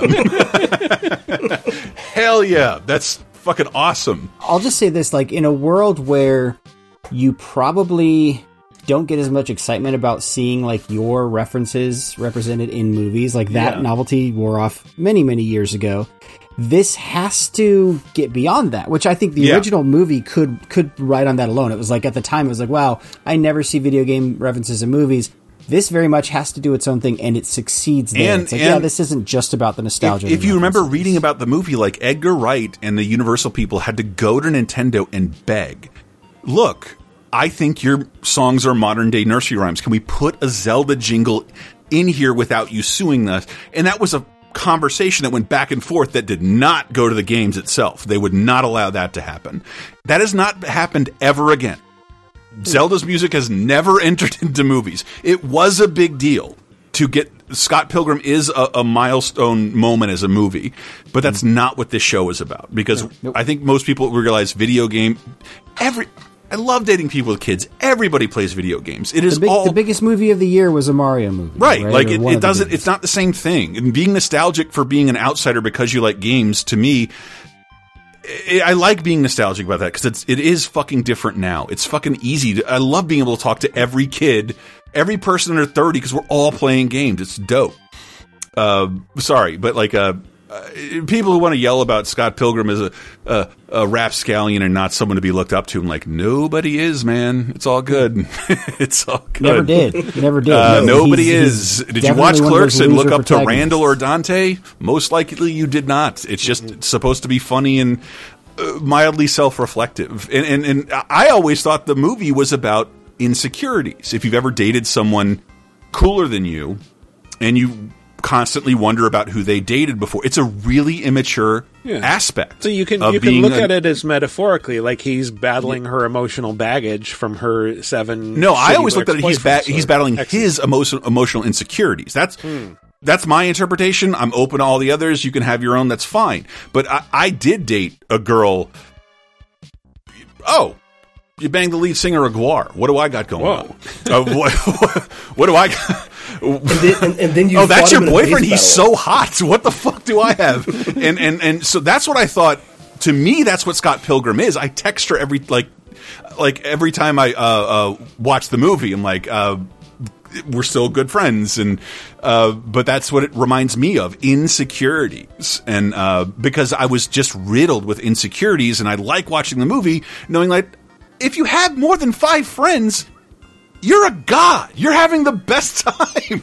Most people don't have that luxury. Like holy shit to be known to go to a party I never happens to me anymore. I, I think the the takes that annoyed me most, like when the movie came out, were the Mm-hmm. the reviews where the critics would be like, "This only works if you think about it as in metaphorical way." Like, no, he's not actually getting into fights; it's all just you know going on inside his head. It's like, no, this is a magical realism video Yeah. game nerd It's a fantasy. fantasy, yeah. Yeah. Yeah. Treat it like one, that. one thing that did bug me about the movie is it it portrayed Scott as like almost too much of a loser. Like, yes, he is a loser in the comics, but like this one straight up acknowledges like, well, he's also regarded as like the best fighter in his province, right? Mhm. He's like fucking Wayne from Letterkenny. He's- according to he this still is a huge loser, though. Yeah, Yeah, o- he is, otherwise he is, he's but- you know irredeemable. He owes thirty five hundred dollars in video store late fees. but in the books it was clear like the reason he's getting these girls is because he's like he's a fairly good looking dude and stuff like that, and like is charming. And Mhm. this show does acknowledge like yeah he's charming. Like he's not he's not so Michael Cera. I also like that this show acknowledges. So, what exactly happens when people get uh, punched to death and turn into change? Are they actually dead, or do they? And and, it, and it, like you think it's actually dead at first, and then it's like, oh, after they respawn at home, like, oh, okay, that's you what will get the most out of this if you've read, if you've experienced, and it's not hard to do. You can do it in an afternoon. I've I've watched the movie a million times, and I've only read the first volume of the comic, and I'm enjoying this show just as the, much. oh, but the other thing we should call out. This references the Ubisoft game too. Like that's all part of the lore. It's of this crazy. game, The fonts or and of the, and Anamanaguchi does the music. Uh, Oh yeah, no, it just makes me want to go now and finish reading the comics. Dude, go to Hoopla. You got it right there for you. I- I think There's you'll get five them- books, something like that. I mean, I, I, I, I, I had way more fun with it than I thought I was going to because I was very much not looking forward to a straightforward forward ap adaptation, but sort of a reassessment of my own nostalgia and and and what I think is uh, acceptable behavior and what are, are aspects of love and like how dumb it is and how easy it is at the same time. It it became something pretty beautiful gallingly that like doesn't close the book on itself either. Yeah. Uh, it, If anything, it leaves itself more open to uh, follow-ups ever. than the original story did. yeah, I, I, I just yeah, I don't, I, I just really enjoy talking about it because for me it just holds the spot like. uh, Universal knows who I am, and Edgar Wright wants to direct this. Cool. Um, yeah, th- th- there is something that happens late in the series, and if you aren't there and you don't want to hear it, uh, skip ahead to. Ninety-two minutes, twenty seconds. Uh, Well, I'll we- just- this is already part of the skip ahead. I'll, I'll put an additional skip ahead into the skip ahead. Oh, discussion. wow. Wow. This is or, or you wow. will just We're just- this just, thing. Just just fast forward a minute. Something.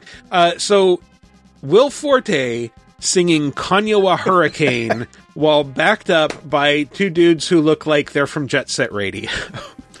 I, I honestly think you'll get the most out. And they're, Who is that, who for are, if not for me? who are posed like they're in a YMO music video. Mm-hmm.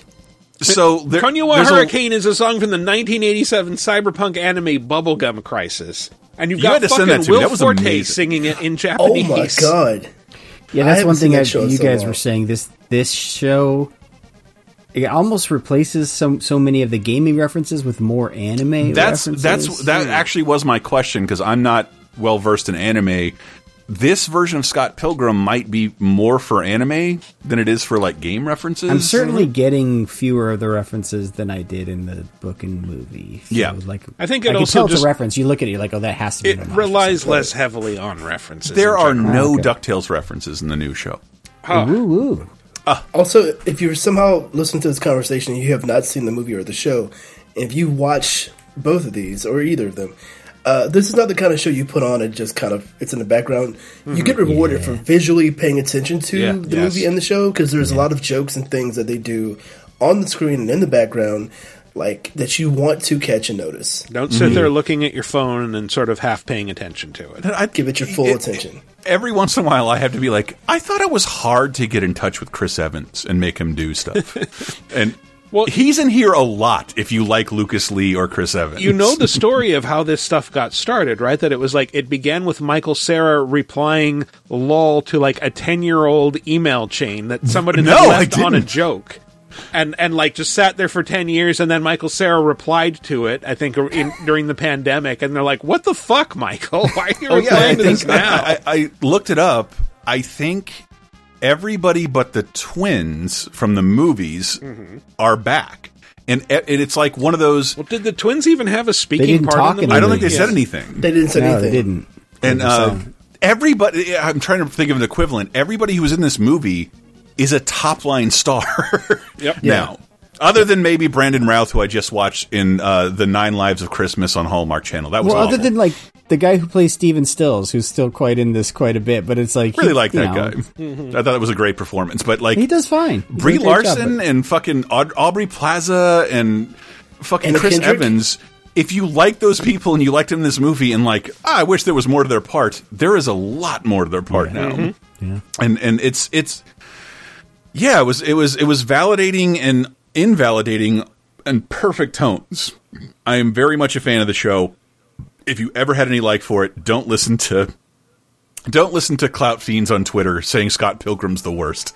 They're the worst, and they could never make a Scott. Never somehow like uh, uh, uh, idealize their childhood as anything but trauma or suffering. I don't think we need to worry about it because none of those people actually boycott the thing that they say Right. they're going to boycott. Mm. Otherwise They're they all would- gonna they couldn't they're, be they're part of the fans discourse. of it. They just hate Yeah. Scott himself. Yeah. I just, I- like somebody forwarded me a couple tweets and just like nobody knows what this is. This movie is a bomb and it's a book. like, why do you think that Scott It's not a Pilgrim is fandom niche? if you if you don't hate twenty percent of the thing. yeah, like, it's so crazy. Yeah. All right, let's move. On. Yeah, on. we should Let's move on. Let's jump into. Oh, it's news, right? Mm-hmm. Yeah, that other part of the show. No, I thought it was new releases. So I forgot. Scott Pilgrim really threw me in the four minutes. That's why I'm talking over the sting. Good. I'm not going to let anybody hear it. You're you're violating the holy sanctity of the film. They fooled you. There's no news this week. There's nothing going on. Everyone's got Thanksgiving off. So True. instead, we bring you game deals. Take my advice, do as I say. Save a little money for a rainy day. I just want to What point are you out. buying? There it is. I just Yes. want to point out. Sometimes behind the scenes, we talk about the salaciousness of the 24 hour news cycle and how much worse that has gotten with the internet and social media. Nothing highlights that more than when it's Thanksgiving, because hmm. apparently when that happens, news doesn't. Because nobody's Yeah. traffic quotas matter. Yeah. There's No. no news. Maybe Brittany Murphy will die, and someone has to load up the fucking like. No shortage of Black Friday coverage, which starts earlier. than- Yeah, uh, I, somebody said it's been Black Friday since September, and they're not wrong. They're not wrong. They're not wrong. So I wanted to do this a little different than I have in years past. Like, look, we all know by now the best deals you're going to get. Those are on those digital stores, right? Uh, you Not don't need me to read off the shit you can go on your PlayStation or your Xbox or your Switch to see. So instead, I decided to focus on physical media. There's Oh. stuff you got to get at uh, retail because Let's get that is physical. the stuff that uh, you know isn't going to be around next time there's a it's sale. and it's I I've been to the last couple Black Friday things. They're not necessarily that doorbuster thing where people are breaking through the gate to get. They're kind of sometimes they're clearing out inventory in ways you should definitely take advantage of. Like, oh, we bought too many Resident Evil 4s. This isn't a poorly selling game. We have a lot left. 20 bucks. Cool. Dope. Well, I think what this made me realize is like, at least in the States, and, and I do apologize, folks, I didn't gather stuff from Game for all you Europeans or whatever, so, but I, I, uh, I, you know, but I just or, realized like, or, or gaming Wendigo from goddamn Canada or whatever the fuck their their store is called. yeah, EB Games. Um, but Game I did Wendigo. gather, it, it really The made me realize we kind of, we only have like Amazon, Best Buy, and Walmart and Target. And this is the And last of it. their physical media, as has been reported previously. Um, well, except for games, except for games. So, oh, right, game games will still be there. games they they redeemed. Um, so on Amazon, the way I kind of divided these up is I have kind of where you can get stuff, and then I have one that's all about hardware. So we're going to start with some of the games, and I tried to limit this really just to releases that were either at the end of last year or or this year current games and uh, things that are actually a pretty good discount, especially if you compare uh, with the digital side. But, but again, Things you the- might have been waiting to pull the trigger on. you want the best price check the digital storefronts you're, you're probably going to get it but uh but no i will start here uh this is a last year game but mario and Rabbids sparks of hope you can get this yeah. game for $15 at amazon What? right now. It's Yeah. fantastic. I love It's this really game. good. And not just because I work for Ubisoft. so amazon also has my game sonic superstars for $35 so um that is that is the cheapest you're going to find that game right now so go to amazon get Unless someone Superstars. price matches it with, I think Best Buy might have to. I think a few places have. Yep, yep. Uh, It also has Hot Wheels Unleashed 2, the sequel to that Hot Wheels arcade racing game, $35. Oh, yeah. The new Just Dance, Just Dance 2024, $30. Hey, um, nice. Mortal Kombat 1, one of my favorite games of the year, $40. Down from, I, bad. I think that's a $70. It's a seventy dollar Um, game, man. Yeah, it is. With a lot of Dead of Rising DLC. 2. It's a good deal. s- Uh, 30 $35 for Dead Rising Also a 2. good deal. That is an amazing deal. Um, NBA 2K, the new one, the Kobe Bryant edition. So like the best one, Oh. thirty dollars. That's over half off because again, that's a seventy dollar game. And these are all a reminder. These are all at Amazon. Um, they also have the new NHL 2K. That's thirty two dollars. Again, a seventy dollar game down to thirty two bucks. Uh, then they have a couple. I, I did say I'd focus on physical, but they have a couple digital things. So you can get a fifty dollar Xbox gift card for forty five bucks. So save yourself ten percent. Uh, same thing. Uh, eShop cards are ten percent off as well. As well. So uh, stock up on some of those. And then I know for Chris, for little Chrissy, you can get up to sixty percent off arcade one up machines depending on the machine. Oh hell yeah! I can pay three hundred dollars for two games now. Gimme, gimme, gimme. I mean, that's the thing is like the cheapest one I saw was still like two hundred and sixty bucks. But I never hey, paid more than hundred dollars for one of those things. It's it's still significant savings. Start talking to your Walmart employee in the electronics section. Become friends with him. He'll sell you the floor model for nothing. Let's see. Over on the Best Buy side, chances are they're probably going to price match a lot of what you just heard. But I saw some other games. So Yakuza Ishin, uh, the the game from earlier this year, the, the one that's the Samurai Yakuza game Right. on PS5, twenty bucks. That's a great deal. Uh, Metal Gear Solid Master Collection, the new one, all those remakes that just came out together, remasters, I should say, forty dollars. Resident Evil 4, spoiler, one of our favorite games of the year, 40 bucks. Um, Final Fantasy 16, spoiler, only my, one of my favorite games of the year, it turns out, No, uh, $40 no, a- as well. I had a great forty hours of that game, and then twenty hours. Like, dude, you should end this. Yeah, the thing should be over. um, God of War Ragnarok again, last year's game, but you can get it for thirty five dollars. That's pretty pretty good savings. Street Fighter Six, forty dollars. Nice. They also have Dead Island 2, 35 Assassin's Creed Mirage, brand new game, forty dollars. Wow. Remnant Two. Hey, Chris, my games of the year. forty dollars, baby. You can get it for forty dollars. Uh, Star Wars Jedi Survivor, one of the best games of the year from earlier in the year, thirty-five dollars. This is the biggie that I keep seeing, and this could mean lots of things. I don't know how to interpret this because actually EA did this with all their sports titles.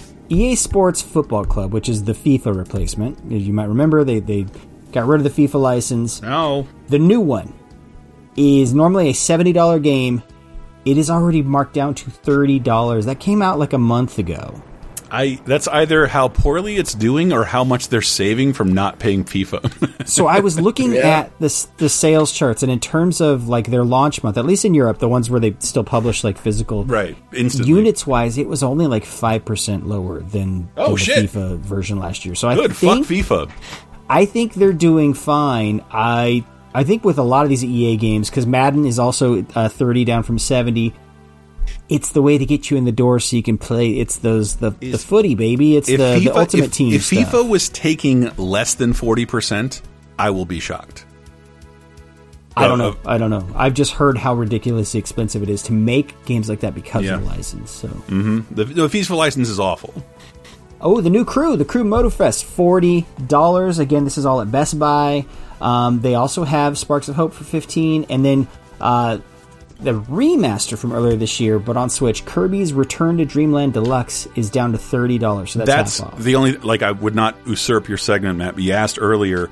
Nintendo games first party rarely go on sale, and if they do, it's always like five to ten dollars. Mario Strikers, Battle League, Fire Emblem Warriors, Three Hopes, Donkey Kong Trop- Tropical Freeze, and Kirby's Return to Dreamland are all half off everywhere. Yeah, yeah, normally they go down to forty, but yes, they did. They went down to thirty with the That and I was- unprecedented as far as a deal hunter like me is concerned. They they do it more with their remasters. I was I remember Mhm. the Zelda, the Game Boy Zelda that got remade like that. It, they put on sale, and that's why I have hope for you, Chris, that Mario RPG will probably be on sale Maybe. sooner and for slightly steeper discounts. Over on the Target side, um, they already, I think we might have said this last week, but they have a buy two, get one going on, as well as several of the same game uh, prices listed above. Go get yourself a Target if you prefer. Because because they are I, I went to two targets. Yes. The rumor and slight confirmation is they're getting rid of their physical media section. It's for books, movies, and LPs. They're dismantling those sections right now. Like they don't like they're not going to exist in a month. So I, for, I, I forget. Oh, when it was Circuit City that closed, and Michael Michael's like, "I'm going to take the day off and go to Circuit City and pick their bones." so, so that, We definitely did so that much our shit. Circuit City is closing. That's what you should do at Target right now with games and all other physical media because I don't know that you'll see it again. Still You'll fun memories of getting like You- you'll see thousand dollars worth of games for like two hundred. I remember we all got like Metroid Prime trilogy sealed for like like seven dollars. Mhm. They were the employees were calling us back. I'll suck your dick for that Metroid Prime trilogy seal. and you're like, "That's right, you will." yeah, yeah. The GameStop will do this in one year. So on the hardware side, so we cover all the software stuff, and again, go look at the, the digital stores. They have a lot more games on sale that I didn't mention. Um, I'll go down with Xbox first. So the best deal that I was able Mm-hmm. to find on Xbox is actually on Dell. Yes, that Dell, the PC people. Dude, you're getting Um, Dell. They secretly have sold video games for years, and no one ever talks about it. Dude, it. you're getting some Dell cookies in your browser. so the best deal they have is on Xbox Series S, the 512 gigabyte mod- model. But this one comes with three free months of Game Pass. Yep. And all that together is two hundred and thirty-five. That's nuts. Um, so that's already the consoles on sale at that point, and you get basically each month of those is fifteen bucks or more. So yeah, you're getting some pretty good savings. If you want to get it without the Game Pass, you only save ten bucks. It's only two twenty-five. So I recommend get that two thirty. Maddie, at a, at a glance, I didn't see a ton of sales. I, I- I've seen sales on. I think the OLED Switch is fifty bucks off for at most places. I so the one I saw was you can get a bundle with Smash Bros for 350, but that didn't feel like a savings. Yeah, that just is like I think that's uh, always what it is. It's always around three fifty. Yeah. Uh, what I was going to ask you, I didn't see any savings on Xbox Series X, but Well, Xbox why don't Series you wait and you oh great! Xbox Series deals- S though is on sale everywhere, and if you only want a Game Pass machine, good time. No, so so there are there are some Series X deals, but it's amazing how much more expensive that that jumps you. You go from the 235 range, so for 439 dollars at Walmart, you can get an Xbox Series X, which normally 500 dollars. That's a free game. That's a free game. Well, that comes with Diablo 4, so you oh, get Oh damn! the Xbox on sale, and you get Diablo 4 for 439 By the way, the one game that is not on sale. Oh wait, no, it is on. It actually is on sale for the first time it's on ever. sale. It's forty one dollars, I think, on the digital storefronts. It's it's good savings. Uh, Walmart also has Series S's. They have a bundle with a controller, or the one or the bundle with three months of Game Pass. Oh, I mean an extra controller. Oh, okay. Um, or one with three months of Game Pass for two eighty nine. So not as good a savings as Dell, but if it depends what you want bundled with it. If you want a, an extra controller bundled in there, Nope. that's a good deal. My non-existent friend can bring his own, or her. There's no women Best coming Buy has here. a deal that gives you free digital money. So uh, you get Hmm. basically a um, a fifty dollar uh, digital gift card to Best Buy, and the console itself is marked down to four forty nine. So you save fifty bucks, Hmm. and they give you an extra fifty bucks on top of that. So it's like saving hundred dollars. Think of Hmm. that way. So, uh, let's see. So that's all the Xbox stuff. On the PlayStation side, Amazon and Walmart both have this deal. You can get a PS5 Slim. They're bundles that come either with Spider-Man 2, Ooh. amazing game, um, which again we will cover in a spoiler cast at Patreon. I bet I'm going to be less interested in the next bundle. Uh, or well, no, this is this is no, this is the good game. This is Call of Duty Modern Warfare 2, last year's game. Okay.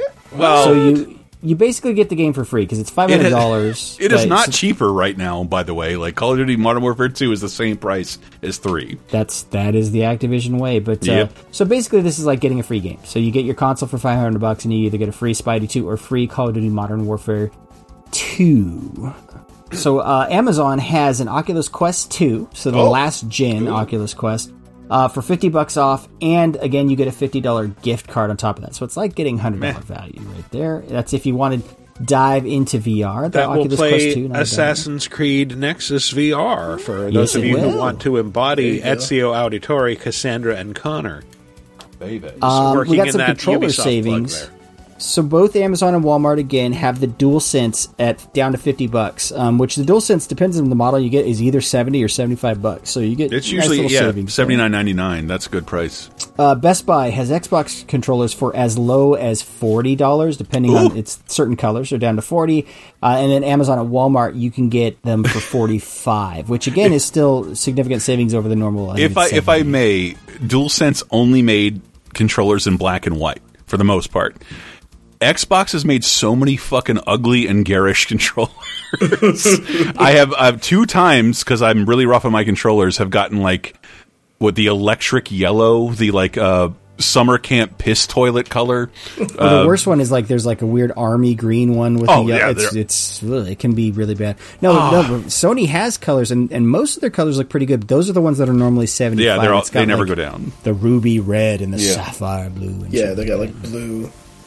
Yeah. So, uh, but yeah, those are on sale. The Xbox uh, controllers are on sale, and then um, if you want a good way to get some Joy Cons for your Switch, uh, Joy Cons are expensive as hell. I don't know if you've ever tried to buy a single Joy Con. Um, Imp- is that possible? you can. You can't no, you buy can a it. single You can do it. Joy-Con. You can. Yeah, you They come in pairs. You can. No, they don't. You can? You can buy a single one. All Yeah, right. yeah, You can. absolutely. You can, That's buy it on. Amazon.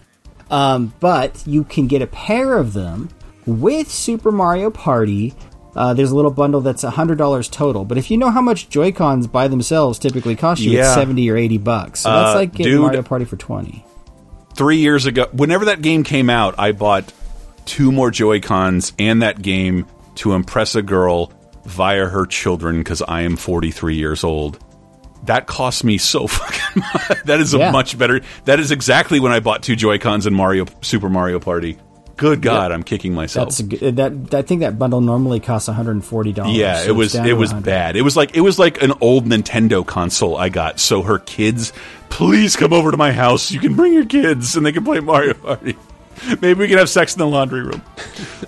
So that is all the this year's Black Friday game deals I was able to find. But if you found something better, hey, congratulations! You. Keep it to yourself. Uh, Uh, all right, let's close out the segment. Take my advice, and do as I say. Save a little money for a rainy day. You. Ah, he did it. Yeah, there My- it is. He put up his finger earlier, like I didn't make these sounds and expect yeah, what but was you coming. started talking over it anyway. I, they're just so ubiquitous for me. I've heard them like at least two hundred times. Don't worry, no one will hear him talking over. You son of a bitch! Leave me in. Don't censor me. That's why I'm of the going to pencil, X. baby. I'm going to The power of X. the pencil. I'm going to podcast only on X from here on out because they appreciate free speech. Uh-huh. yeah. Also, Nazis. I don't like my Jewish landlord, and that seems a great way to complain about it all the time. Oh yeah, fantastic. But also, Uh, you get what you pay for with that speech. And I don't free. have a Jewish So, landlord. Yeah, on- over on X. uh, so let's move on to the community segment, which is always is segmenting our community. Last week's question of the week was, "What is your number one defining game of the last gen and why?" Obviously, very easy answer. Um, Andy? which Anthony is why I'm going to put you on the spot because you weren't Hey, here last bet. week. Do you have one? So y'all covered one that I would have said, which would have, would have been Bloodborne because Bloodborne got me into Souls games. Mm-hmm. So my contender right under Bloodborne is going to be Ghost of Tsushima.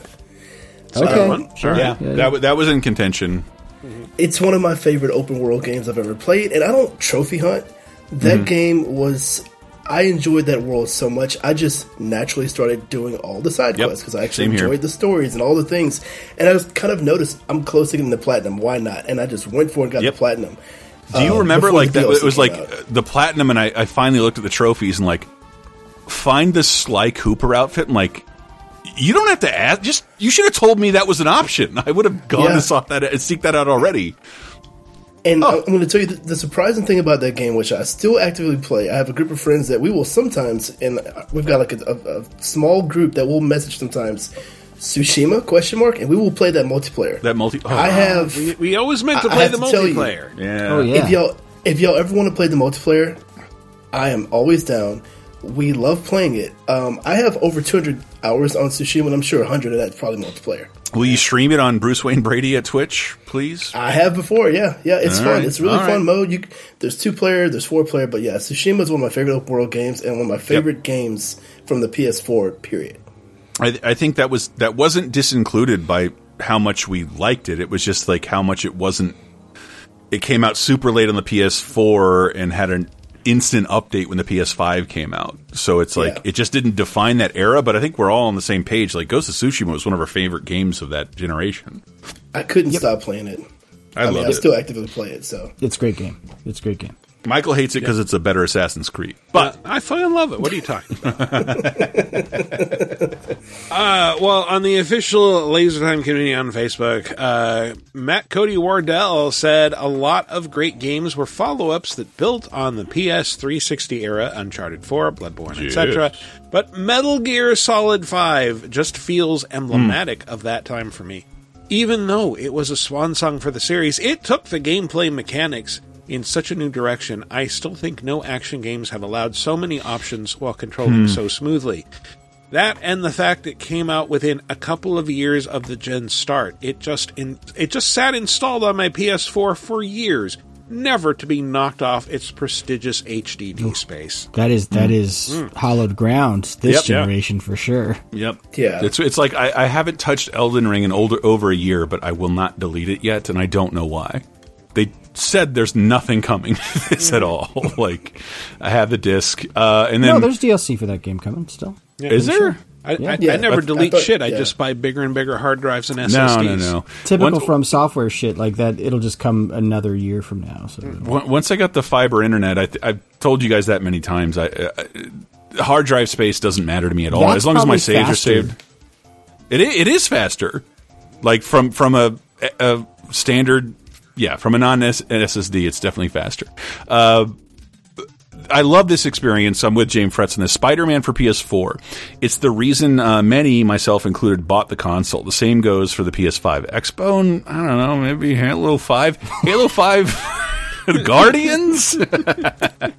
Like I I think that's why they called Halo Infinity no number cuz like nobody remembers 5 exists. And I know that because I got a personal invite to a preview event Laser Time.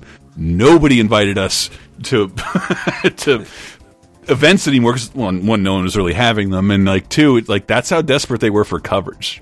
They invited us to Guardians. Didn't get an invite for Infinity. Didn't get a beta, op- closed beta request. Nuh-uh. But uh, but Spider Man for PS4, I remember, and I'm sorry so much of my. Sh I have not. I am not Scott Pilgrim. I have not dated that many people, but I've had several instances now because I'm slightly less ashamed to play games. Someone, woman I'm dating, comes over to my house. I'm like, oh, check this out, and Spider Man, the person I was dating, like, what the fuck is this? Is that Spider Spider Man? Like, yeah. Why does it look like that? Because it's a first party game. What does that mean? I'm someone who doesn't react to video games, but that's the kind of reaction it got from someone who didn't play video games. Like, why does this look so amazing to a fucking complete non gamer? Yep, it feels, So cool. very much feels like a game that could only be done by a first party studio. Yeah, Like yeah. it takes such advantage of that hardware. Like Yeah, I even like, throw the- I don't want to play. I'm like, just try and fall and hurt yourself. It won't work. You can't do it. Everything will look elegant all the time. that game's fucking so good. Uh, let's see. I love the direction these are starting to go in. From threads.net, Raccoon Hale says, not really a specific game, Hmm. but the fact that cross platform play became a thing, especially Pretty with. Apex Legends and COD Warzone. Yeah. So I'm not really a fan of the battle royale genre, but it's pretty neat that I could play those games on my PC Yeah. with my friends who are died and true console only gamers. Yeah, that uh, that crossplay was very much a last gen thing. I I love that about it because I you know I was working in games and like we can't do that. Like the PC players will have the advantage and like just stick a PC logo next to their name. And whenever they die, they'll be like, "Oh, that guy's playing with a mouse and keyboard." That's that's the only reason I'm dead. and when you move on, you don't care at all. Like, but you never have trouble filling a lobby. That's the most important part. So what if they're super hard real bots? Well, and if your From- matchmaking's good enough, it will put all those players. in Yeah, they'll try match. to. Yeah. From the site formerly known as Twitter, uh, at Date Coach, Xbox Game Pass. I played great games on it that I would have hesitated to pay for because I wasn't 100% sold Yeah. that they were my kind of game. Smaller indie games I may not have otherwise heard of, and I haven't felt like moving to Series X or S uh, was mandatory for new games. That's fair. In a lot of ways, Game Pass last gen was like Xbox Live was for the original Xbox gen. Like it technically started on that gen, but really got huge on Yep. Xbox 360.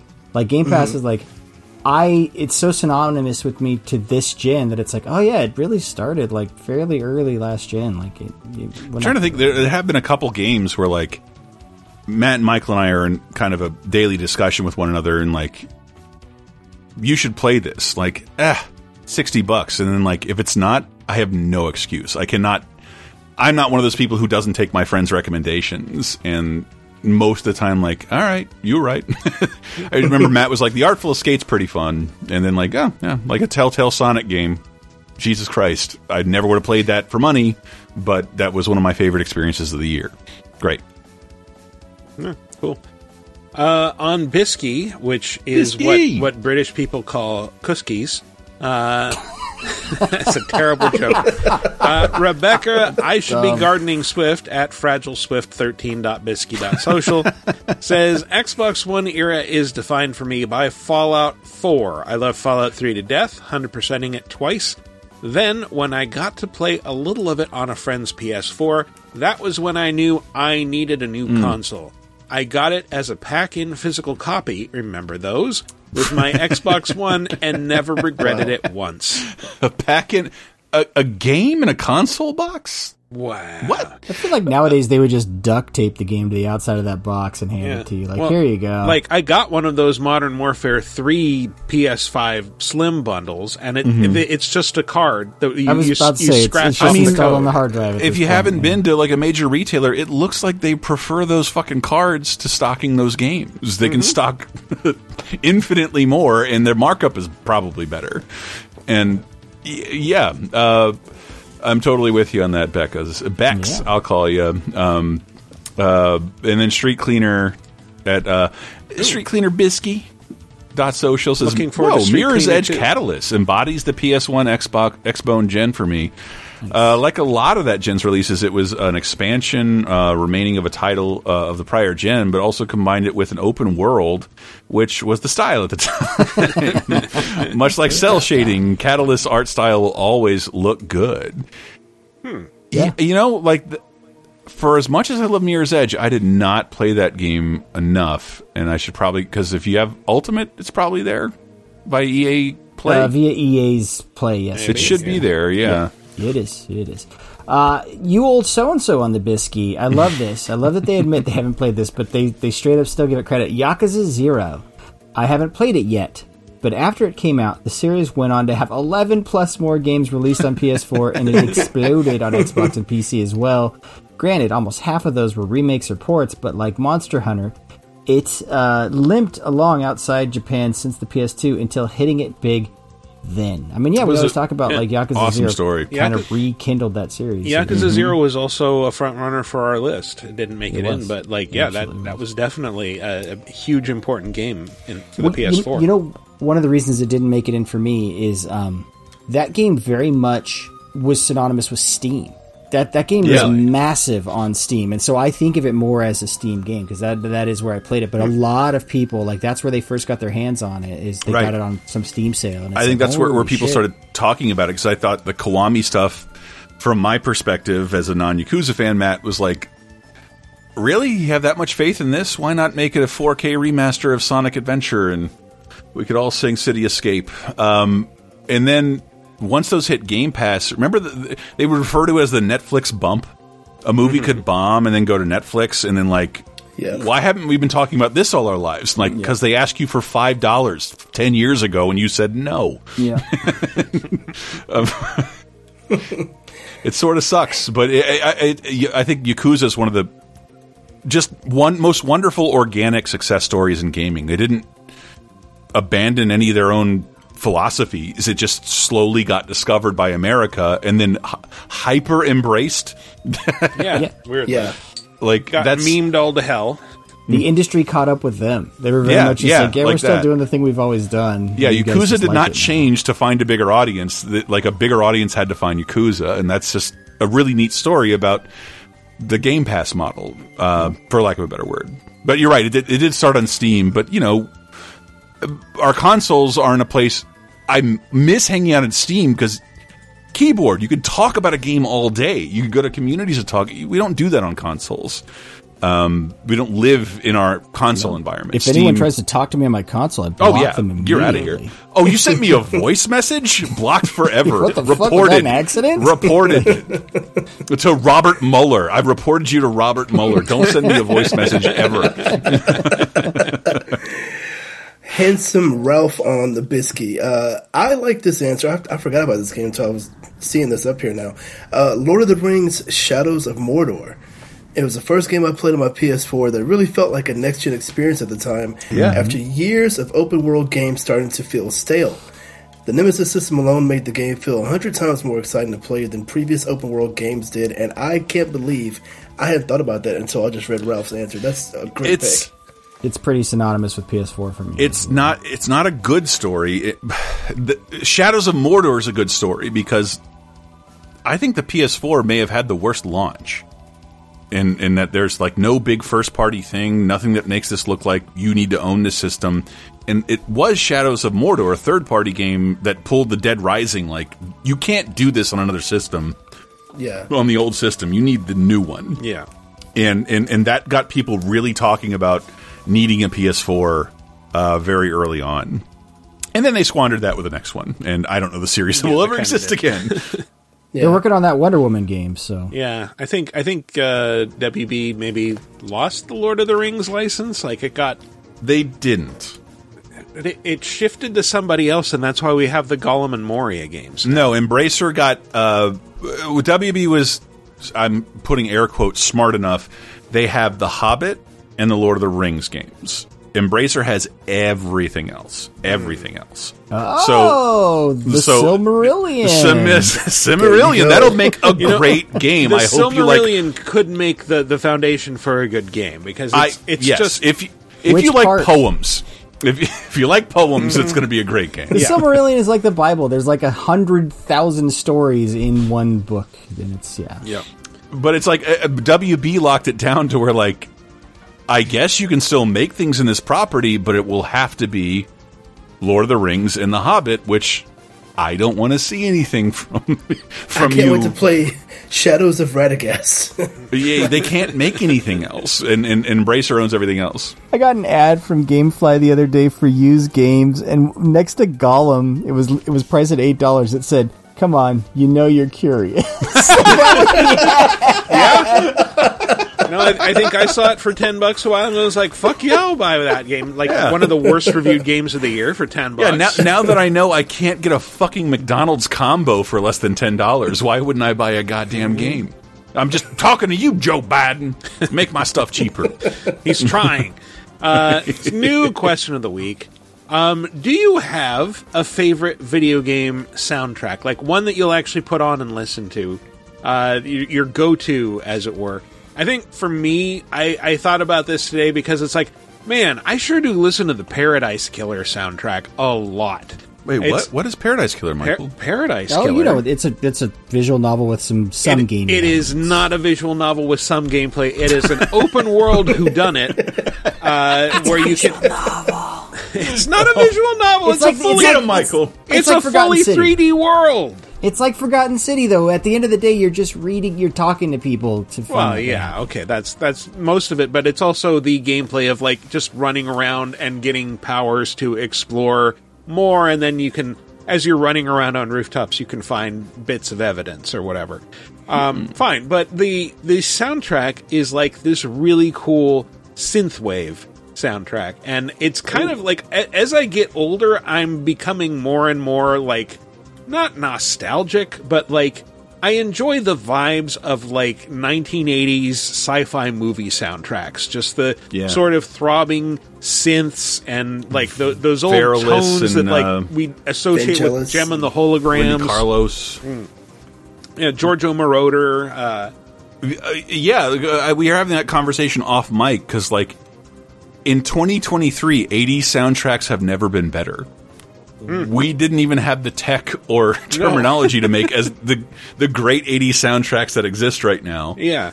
And and like I, we we were talking also because it's just like yeah, music, popular music in the '80s did not sound anything like what people imagine the '80s Yes. sounded. like. It was all fucking Yeah. butt rock. It was hair metal, and it was Pour some sugar on me. Yeah, yeah, exactly. That's what was playing on the radio. The things that we think of as '80s music, like all these synth-heavy tunes, like that was mostly in movie soundtracks. Yeah. Yeah. But even like my, my favorite my favorite 80s movie soundtrack that is from Alan Silvestri, composer of Back to the Future and The Avengers. The Flight of the Navigator soundtrack is silly. That's why I like it. Listen to Robot Romp. It'll it'll change your world. But it wasn't taken seriously, and you and it wasn't ambient, and it wasn't like all these things that we associate with synthwave, which is way better now than it was in the 80s. Yeah. I think that's what we were getting at. Uh, yeah, and and but Paradise Killer, like, go look it up on YouTube or your favorite streaming platform of choice. Like, there, like, it is a great soundtrack to just play while I'm working on something. Like, it, it's just kind of upbeat, Yeah. really cool music. I, I really enjoy listening to it. Um, Well, Mickle Cubicle, are you like me where you I cannot work anymore Mhm. to music with lyrics? Oh, God, even no. if I know the song. yeah, no, it has to be no lyrics No lyrics. Uh, because I'm writing words and I can't he- be hearing words at the same time. this is a dumb sub side question of the week. Like, what was the last album you actually bought on a digital service? Because I real like, do you not see a strata of when you stopped buying albums on your service and started streaming everything? I don't know. Like I, I don't I haven't bought an album on my phone in about 10 years. Hmm. So the stuff I have there is all from 10 years ago that I can I can download instantly and play without the internet. I can play the Final Fantasy 13 soundtrack. But my favorite is Dustforce because that's always on my phone. That is game music that is better than the game music it's referencing. Uh, ambient as hell and motivational, thoughtful. It's very, very good for me to put in the background. Every time I put it on, people are like, "What is this? Uh, is this a?"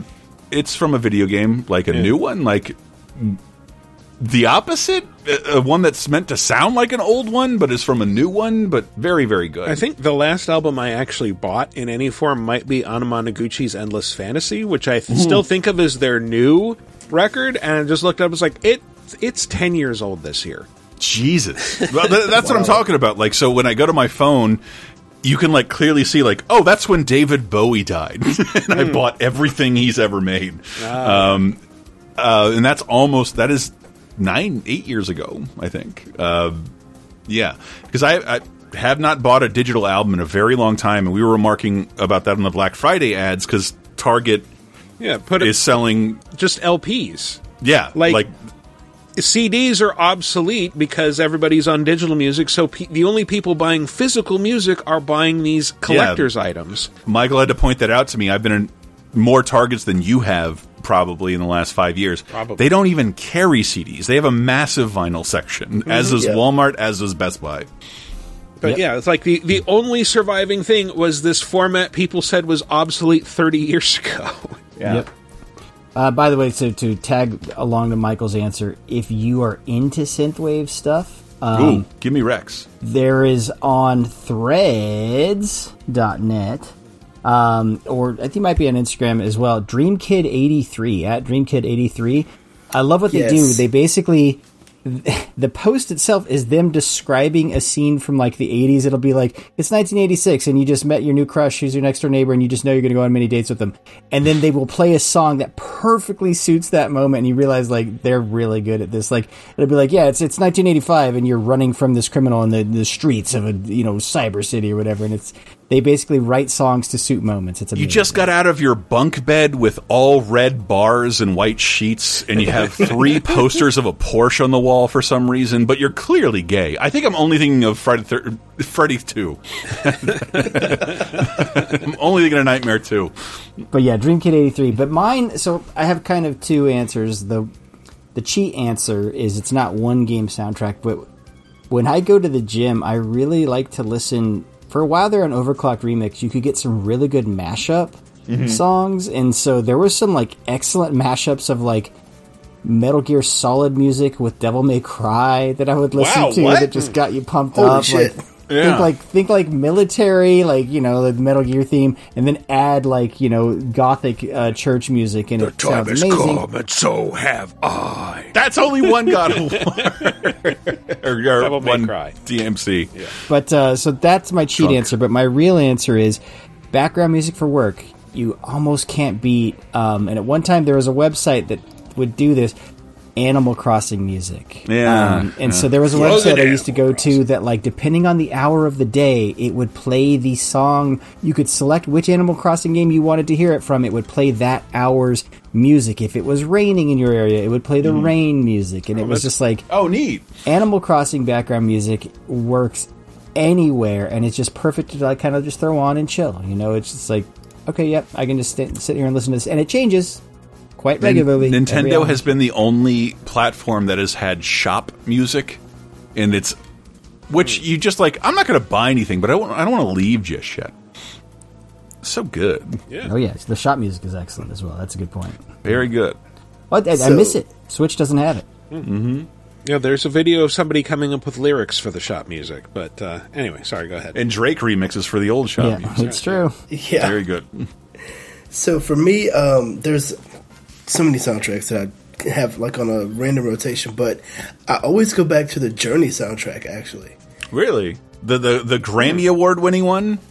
yeah, like it's it's it's like really nice mellow stuff you can have on in the background, like when you're working. You know, it's all Mhm. nice instrumental stuff. Um, and there was a, a time when, like, if I couldn't sleep, I'd put that soundtrack on. and It just relaxed me, and I would just fall asleep to it. It's probably the game soundtrack I've listened to the most. I always end up Oh. going back to it.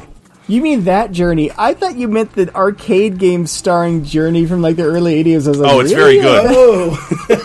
Oh, No, Journey is the 4600 game. No, you, Yeah, you the mean Austin- the relaxing Austin- Austin Wintory. PlayStation game? Okay, yes. Uh, yes. my Yeah. my favorite Journey recommend, by the way, as a giant game nerd, please do yourself a favor and go look up the Tron soundtrack. Journey song entitled "Theme for the 1990s." What they thought the music of 1990s would sound like. It is 1981 music with like a couple of lasers fired in the background. Pew, pew, pew. I, every time I turn all my arcade shit on, that's what I play. It is so silly. So they that thought might that be was the one of the future music. reasons. I got to give him credit. Steve Perry, he's like, you know what? Is not getting better than this. I'm getting too old for this shit. I'm out. I'm bowing out. Well- and he has never gone back. He's just been like, He can't. No, His no. throat doesn't work. Well, He had, but- but, like, throat he- cancer.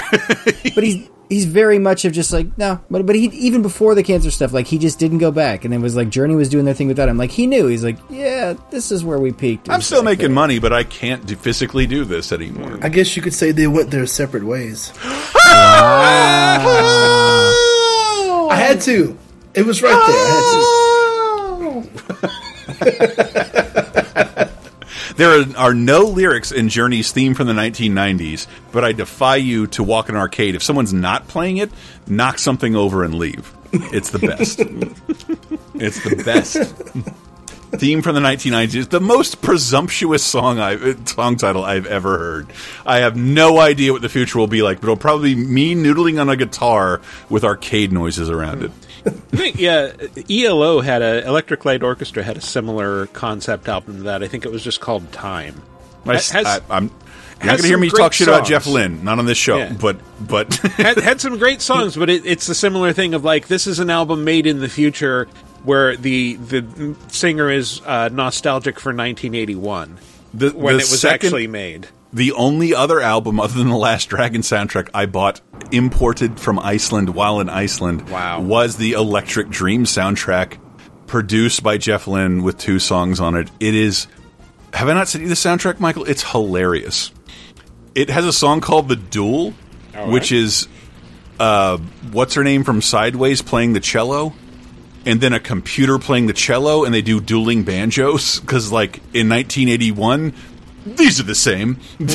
Yeah. These sound exactly the same. Boo, boo, boo, boo, boo, boo. it's, it doesn't work at all. It's awesome. It's better awesome. if you play it back on a 480p uh, TV. yeah, it'd sound better coming out of a Commodore when it crashed. I got to preemptively uh, correct something, Chris, because I was like, Steve Perry didn't cut cancer. You're remembering someone else. Steve Perry never had throat cancer. He had skin cancer, dude. Like Even worse. it's so much harder to perform with skin cancer. So, folks- That's your whole body, Matt. don't write into us uh, with your angry take about Steve Perry. So uh, we, we caught you there. No, yeah. no, Steve Perry, he, he- he has not had a good attitude about Journey performing without him because he cannot perform. And it, Did you no, he your says he, he won't and he can't, but he doesn't want to lose money from Journey not going on tour, so go for it. And the guy, everyone they hire to like sing for Journey is like, it's a movie. Like, th- like one guy can't even speak English; he can just sing Journey songs. Right? Yeah. yeah, yeah. So, do you have a favorite uh, video game soundtrack? One that you will actually listen to, like for fun? Uh, let us know. Go to the official LaserTime community on Facebook. There'll be a thread there where you can answer, or ping us on your favorite social media platform: Twitter, Bisky, uh, Threads. Is there another one, or am I just drunk and tired? Facebook. Uh, you already mentioned We already Facebook, said Facebook, so we're good. yeah. We're good. We got All four. at at VG Apocalypse. That's where to ping us on those things. Uh, that has been our show. Let's go with some plugs. Uh, Anthony, once again, where can people find Hey. you? Anything you want to plug? Yeah, you can find me on Twitch uh, and Twitter at Bruce Wayne Brady and on Threads at Bruce Wayne Brady 44 because apparently someone had that name already. So, Motherfucker! You know they didn't earn it. And they were born in 1944. No. That, that's probably why they added that. My dad usurping your fucking Twitch handle. so you can write about stream Atlas Persona Five. Yeah, yes. Like I'm going to stream Atlas Spider-Man 2 all day. Take all of Bruce Wayne Brady's viewers. Give me a Megami prompt sub. Tensei, here I come. I, I would tune in to watch that. A 75 year old man That's it. You playing put a sign on his office that said "Gone Personaing." It's, Women love me, phantom thieves fear me. Uh, uh, Bruce Wayne Brady on everything. Make sure it's Anthony. Yeah. Um, And we got we got some good news that our guest chair for the upcoming spoiler cast for Spider-Man 2 has also finished the game, and so we're going to record that. You'll never soon. guess who it is. Hmm. But if you do, you probably want to hear it. right. It's always That's your the one you most expect. Yeah, I'm, I'm fucking excited. He's the, he, it's my favorite person to talk about this kind of shit with. Not even going to say the name. You don't get it. Patreon uh, dot com slash lasertime. Over a hundred, uh, over a thousand at this point. Commentaries, extra episodes, new episodes on vacation and Strange Brew for 80s in depth for 30 2010. I love doing. It's it is strange that it's rare that all three of us finish a game, but like we kind of try and dabble in every game, Mm-hmm. and we really have to like it to fit to all three finish it. Yeah, So, yeah. yeah. I was trying to It- show you guys the other day. I, I got took a weird fall and got a strange bruise. I, I wanted to show you. Son all of our listeners who are enjoying the entertainment of 1983 are enwrapped, enraptured with Matt's reference here. Um, I just love. No one can see. he how interrupted my Matt is monetized plug for that. For that. and, and it's an in joke you would get if you were a Patreon subscriber. Oh, right.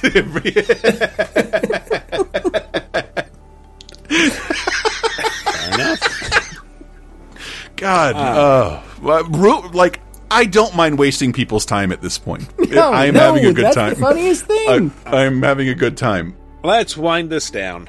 Put a 10 on this circus. Uh, as always, Michael, do we are we going to talk game of the year at some point? we are going to talk Game of the Year at some point. Mhm. Uh, we might, we that might be? even dedicate all of December's shows to various types of games Oh, of the year. we've never done that. Uh, well, yes, we have. I know that's a joke. that's a joke. Like for anyone paying attention, like when are we going to talk about the best years of the games of the year? In December when we do I don't that. know. You could pull a laser time and do it in February. like um, I mean, Of the next following February. year. yeah, the following year. Y'all seen Fury Road? Amazing. yeah, yeah. ah, so topical. We're just Yeah. you're waiting till that shit becomes retro, and then it fits with the theme of the Yeah, show. game- We, we do have Game of the Year stuff coming up. We're going to do. Of course. We, we're still trying to decide: is it going to be purely remasters or also remakes? Uh, are we going to d- talk about uh, what was the other one? I'm already forgetting. Uh, DLCs? DLC, DLC. Thank you. Uh, Dils. and, and then a two-part Game of the Year show where we count down our top ten games, and I spend my Christmas break editing that shit. Anyway, uh, that's been our show. As always, you can visit us in the official Laser Time community on Facebook. You can follow us on Twitter, Bisky, and Threads at VG Apocalypse, and you can follow me also on all those places at Wikiparaz. That's W I K I P A R A Z. Thanks for listening, everybody. We'll see you next week.